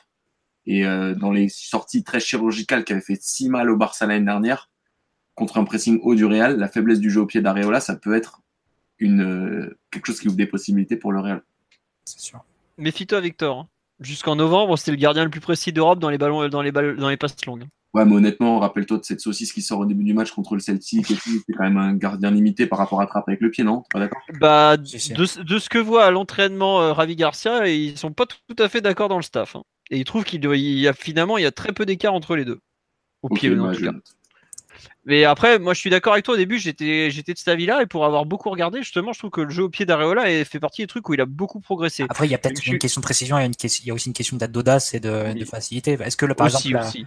la passe que fait Trapp pour Rabiot entre les deux centraux, là, et entre Messi et Suarez euh, pour le troisième but de Di Maria, est-ce que Areola la ferait dans, dans la même situation? Au lieu de... Faut faut pas oublier que c'est ça la nature de ce PSG d'Emery qui, qui, qui a amené toute sa, toute sa précision dans la possession, mais qui n'a pas changé le fait que la possession soit l'objectif numéro un. C'est comme, enfin après peut-être qu'il y aura de la vitesse et de la transition à Madrid, mais c'est quand même comme ça que tu vas aller chercher cette qualif. Enfin, il me semble. Hmm. Bon. Euh, alors, attends, juste petit tour sur là, vous nous dit est-ce que la surprise sera Ben Arfa? Non, non, euh, non, euh, non, c'est gentil, mais non, ça va, on va éviter ça. Genre, puis il peut pas, il est pas sur la liste. on nous dit on a vu Emery prendre de vrais risques tactiquement, m'étudier les gauches, etc. Force est de constater que cette saison, il est parfois un peu à court d'idées, que les trois de devant font le travail quand on va finir le match avec le côté droit Alves Meunier pour enfermer Marcelo euh, dans un coin, euh, on en reparlera. Non mais après disons que cette année il a oh je suis pas d'accord n'empêche sur le, les coups des options tactiques parce que euh, quand il met Draxler au milieu et tout ça, il y a eu beaucoup de tests cette année. On dirait pas comme ça. Il, y a eu, il, s'est arrêté, sur notre, notre formule depuis décembre. Il a, il a arrêté un peu. Ouais, mais... Oui, oui, non, t'as raison, oui, à part le Chelsea, non, bah, bah, bah, il a quand même. son dernier pari, quoi, le Chelsea. Bah non, le double latéral, il le ressort vraiment depuis, depuis mi-janvier. On l'a fait, dès le premier match de la saison, le double latéral. Oui, mais on l'avait mis à, complètement à la poubelle depuis. Non, mais ça et on l'a revu, tu vois. C'est pas une nouveauté. Mais bon, c'est pas une nouveauté, c'est vrai. Mais pour, ajouter sur l'entraîneur, c'est un, point qui va être intéressant sur la double confrontation, c'est ce que les deux entraîneurs vont faire de leur banc. Hmm. Et tu citais tout à l'heure, tu disais que pour Draxler, il me semble, ou Pastore, une plateau 18, c'était compliqué, mais le banc va avoir le PSG mercredi, c'est un banc incroyable en termes de niveau, en termes d'options, en termes de, qualité. Et là, ça, Emery, il va être contraint durant la double confrontation de savoir l'utiliser, à quel moment et quelle pièce sortir. Et pour le coup, vraiment, on est souvent arrivé euh, diminué sur ces matchs-là. Là, il n'y aura aucune excuse. On a vraiment un bord royal et, que des options de qualité quasiment à sortir du banc. Quoi. Après, je suis, suis pas trop d'accord avec les critiques sur Emery et l'animation offensive enfin peut-être que l'argument que je vais dire, il semble, il va paraître absurde, mais quand même, Neymar, meilleur but, meilleur passeur de Ligue 1, ça veut quand même dire ce que ça veut dire. Il y a quand même des combinaisons qui fonctionnent. Tovin deuxième, Mbappé troisième. Bon, évidemment Paris, les joueurs offensifs vont mettre des pas décisives, mais il y a quand même des schémas qu'on voit plusieurs fois et qui fonctionnent, notamment euh, le, placement un peu vicieux sur le hors-jeu passif et tout. On l'a vu à Nantes, on l'a vu à Lille. Il y a quand même des choses, euh, il y a quand même des, complémentarité qui est trouvée. Victor, euh, le mec, c'est pas un peintre non plus. Bien sûr qu'il y a du travail derrière. Tu, tu peux pas dire que tu pars euh, à l'abordage. Enfin, t'as beau forcément du travail à ce niveau-là. Après, c'est vrai que dans le, la façon, pardon, l'harmonie collective d'un point de vue offensif, pardon, elle est moins développée aujourd'hui qu'elle l'était il y a quelques mois. C'est dans la sortie de balle, c'est moins bon. Le match qu'on a fait au Celtic Park, par exemple, euh, je suis pas sûr qu'on ait retrouvé cette fluidité, cette capacité à évoluer euh, entièrement euh, ensemble sur des longues périodes et tout ça. Quoi. Je sais pas si après c'est aussi lié au profil des joueurs qu'on a. On sait très bien que ce PSG, au départ de la saison, on savait qu'on avait trois points faibles théoriques le gardien, l'arrière gauche, le milieu défensif. Et bah aujourd'hui, on est au Bernabeu dans deux jours. Et bah les trois doutes, c'est les trois mêmes. Et on sait très bien. Et on est face à nos choix de l'été dernier. On doit se démerder. Et voilà. Et aujourd'hui, euh, tu sais, ça fait six mois qu'il sait qu'il va galérer à ce niveau-là. Et bah c'est à lui de voir ce comment le gérer ses, postes faibles, parce qu'on peut pas trop appeler ça autrement, avec le matos qu'il a sous la main, quoi. Puis au pire, s'il n'y arrive pas, bah, le suivant, il aura, il, aura plus de joueurs, il arrivera peut-être mieux, quoi. C'est tout. Enfin, en tout cas, je vois ça comme ça. C'est, enfin, entre guillemets, c'est, l'épreuve de vérité pour lui, tout simplement. Quoi. Et c'est normal, qui, qui, entre guillemets, il joue son poste sur ce, ce match-là, et c'est normal, tout simplement. Et je pense que honnêtement, il a toujours fini ses contrats, il s'est, à part au Tac, et il sait reconnaître quand il s'est planté, il s'accrochera pas outre mesure à son poste, clairement. Ça ne fait pas partie de sa mentalité, il saura en tirer les conclusions. Mais je trouve que c'est très bien qu'entre guillemets, il joue son avenir sur ce genre de double confrontation pour lequel on l'a recruté. À savoir que c'est un mec, avant d'arriver au PSG, qui était invaincu depuis trois saisons en aller-retour en Coupe d'Europe. Tout simplement. Et il a construit sa réputation, non pas sur les championnats, même s'il a quand même, je crois, le record historique de points avec le FC Séville en championnat, mais sur ses doubles confrontations. Et c'est bon, il était venu pour ça. Et donc c'est normal qu'il soit évalué sur ça, tout simplement. Quoi. Et maintenant, bah voilà, faut y aller, mon gars. C'était bon. Euh. Avec une, donnée qui va être quand même euh, changeante par rapport à Barcelone l'année dernière, le titre est joué en Ligue 1. Donc euh, il avait, eh, on sera tous d'accord pour dire que Emery n'avait pas vraiment bien lu le 3-4-3 du Barça qui, pourtant était prévisible. Ils avaient déjà joué comme ça contre l'Atlético notamment. On pouvait se douter qu'ils allaient jouer comme ça contre Paris. Paris n'avait pas vraiment eu de réponse, l'équipe avait reculé, savait pas trop comment défendre sur le sur Umtiti, sur euh, sur euh, Sergio Roberto, sur Neymar euh, qui était ailier gauche, enfin quasiment arrière gauche d'attaque. Et là, ça va être différent. Entre le match aller et le match retour, toute la toute toute l'attention d'Emery et du PSG sera focalisée sur le Real. Et c'est bah, on, joue, on joue quand même Marseille deux fois. Hein. Oui, mais le titre complètement cuit, c'est quand même une donnée qui change par rapport à l'année dernière. Il ne faut pas l'oublier, c'est Monaco qui a été champion de Ligue 1. Ouais. Après, tu sais, peut-être que, euh, comme l'avait dit le grand euh, Marsal avant Lyon PSG, euh, si on gagne, on peut encore jouer le titre. Peut-être que Marseille, ils se disent qu'en jouant en gagnant au parc, ils vont jouer le titre aussi, hein, tu sais. Ça peut arriver vite. Hein. On sait jamais, il y a des génies en Ligue 1. Euh, non, je... rigole. Enfin, il, regarde même pas. Personne regarde le classement du PSG. C'est passé inaperçu, mais ce week-end, le PSG a encore pris un point d'avance en tête de la Ligue 1, quoi. L'air de rien. Une donnée qui peut compter dans la gestion de l'entre-deux matchs, à mon avis. Ouais, non, mais tu as raison, je te rejoins. D'ailleurs, on va finir ce Real PSG là-dessus. On va faire un petit tour en vitesse sur les résultats des autres équipes du PSG. on a fait 1h45 déjà. Euh, PSG Hand, Ligue des Champions, bah, pas de soucis, ils ont gagné. Ils jouaient à Cellier, euh, je sais plus où c'est, je crois que c'est en Macédoine, Cellier. Euh, victoire 31, 26 ou 27. Donc bon, ils avaient commencé, ils avaient repris par une victoire en Coupe de France du côté Coupe de France ou Coupe de la Ligue, je sais plus non plus. Je crois que c'était Ajaccio, tranquille. Là, nouvelle victoire. Ils ont pratiquement assuré leur place. Ils ont plus ou moins assuré leur place en quart de finale il faut assurer maintenant la première place. Euh, enfin, ils ont assuré leur, oh, ils ont assuré pour le tour prochain, mais pas en quart de finale. Enfin, c'est compliqué la formule de la Ligue des Champions. donc c'est bon, c'est fait. Féminine, match reporté. Et chez tous les matchs de jeunes, tout a été reporté en raison de la neige également. U19, U17. Allez personne n'a joué, comme ça c'était vite vu. Sur ce, on va vous souhaiter une bonne soirée. Un très bon match mercredi soir, évidemment. Bon courage pour vous occuper d'ici là. On sait que ça va être long et pesant. Euh, on vous souhaite une euh, très bonne soirée. Merci pour votre fidélité. Vous avez été jusqu'à 470 à nous écouter euh, parler de ce match qui n'a pas encore eu lieu. On espère que ça vous a plu. J'ai essayé de lire le plus de monde possible sur les, réactions sur live, mais il y avait beaucoup de réactions. Il y avait des débats très engagés de notre côté, donc ça n'a pas toujours été simple. Je m'excuse, j'ai peut-être moins lu que d'habitude. On fera forcément un podcast de débrief, vous inquiétez pas. Normalement, ce sera le jeudi soir. on verra l'heure. Il faudra passer sur le site pour le voir. Et puis, bah, bonne soirée à tous. Au revoir tout le monde. Ciao, ciao. Salut. Ciao. Mom deserves the best, and there's no better place to shop for Mother's Day than Whole Foods Market. They're your destination for unbeatable savings, from premium gifts to show-stopping flowers and irresistible desserts. Start by saving 33% with Prime on all body care and candles. Then get a 15-stem bunch of tulips for just $9.99 each with Prime. Round out Mom's menu with festive rosé, irresistible berry chantilly cake, and more special treats. Come celebrate Mother's Day at Whole Foods Market.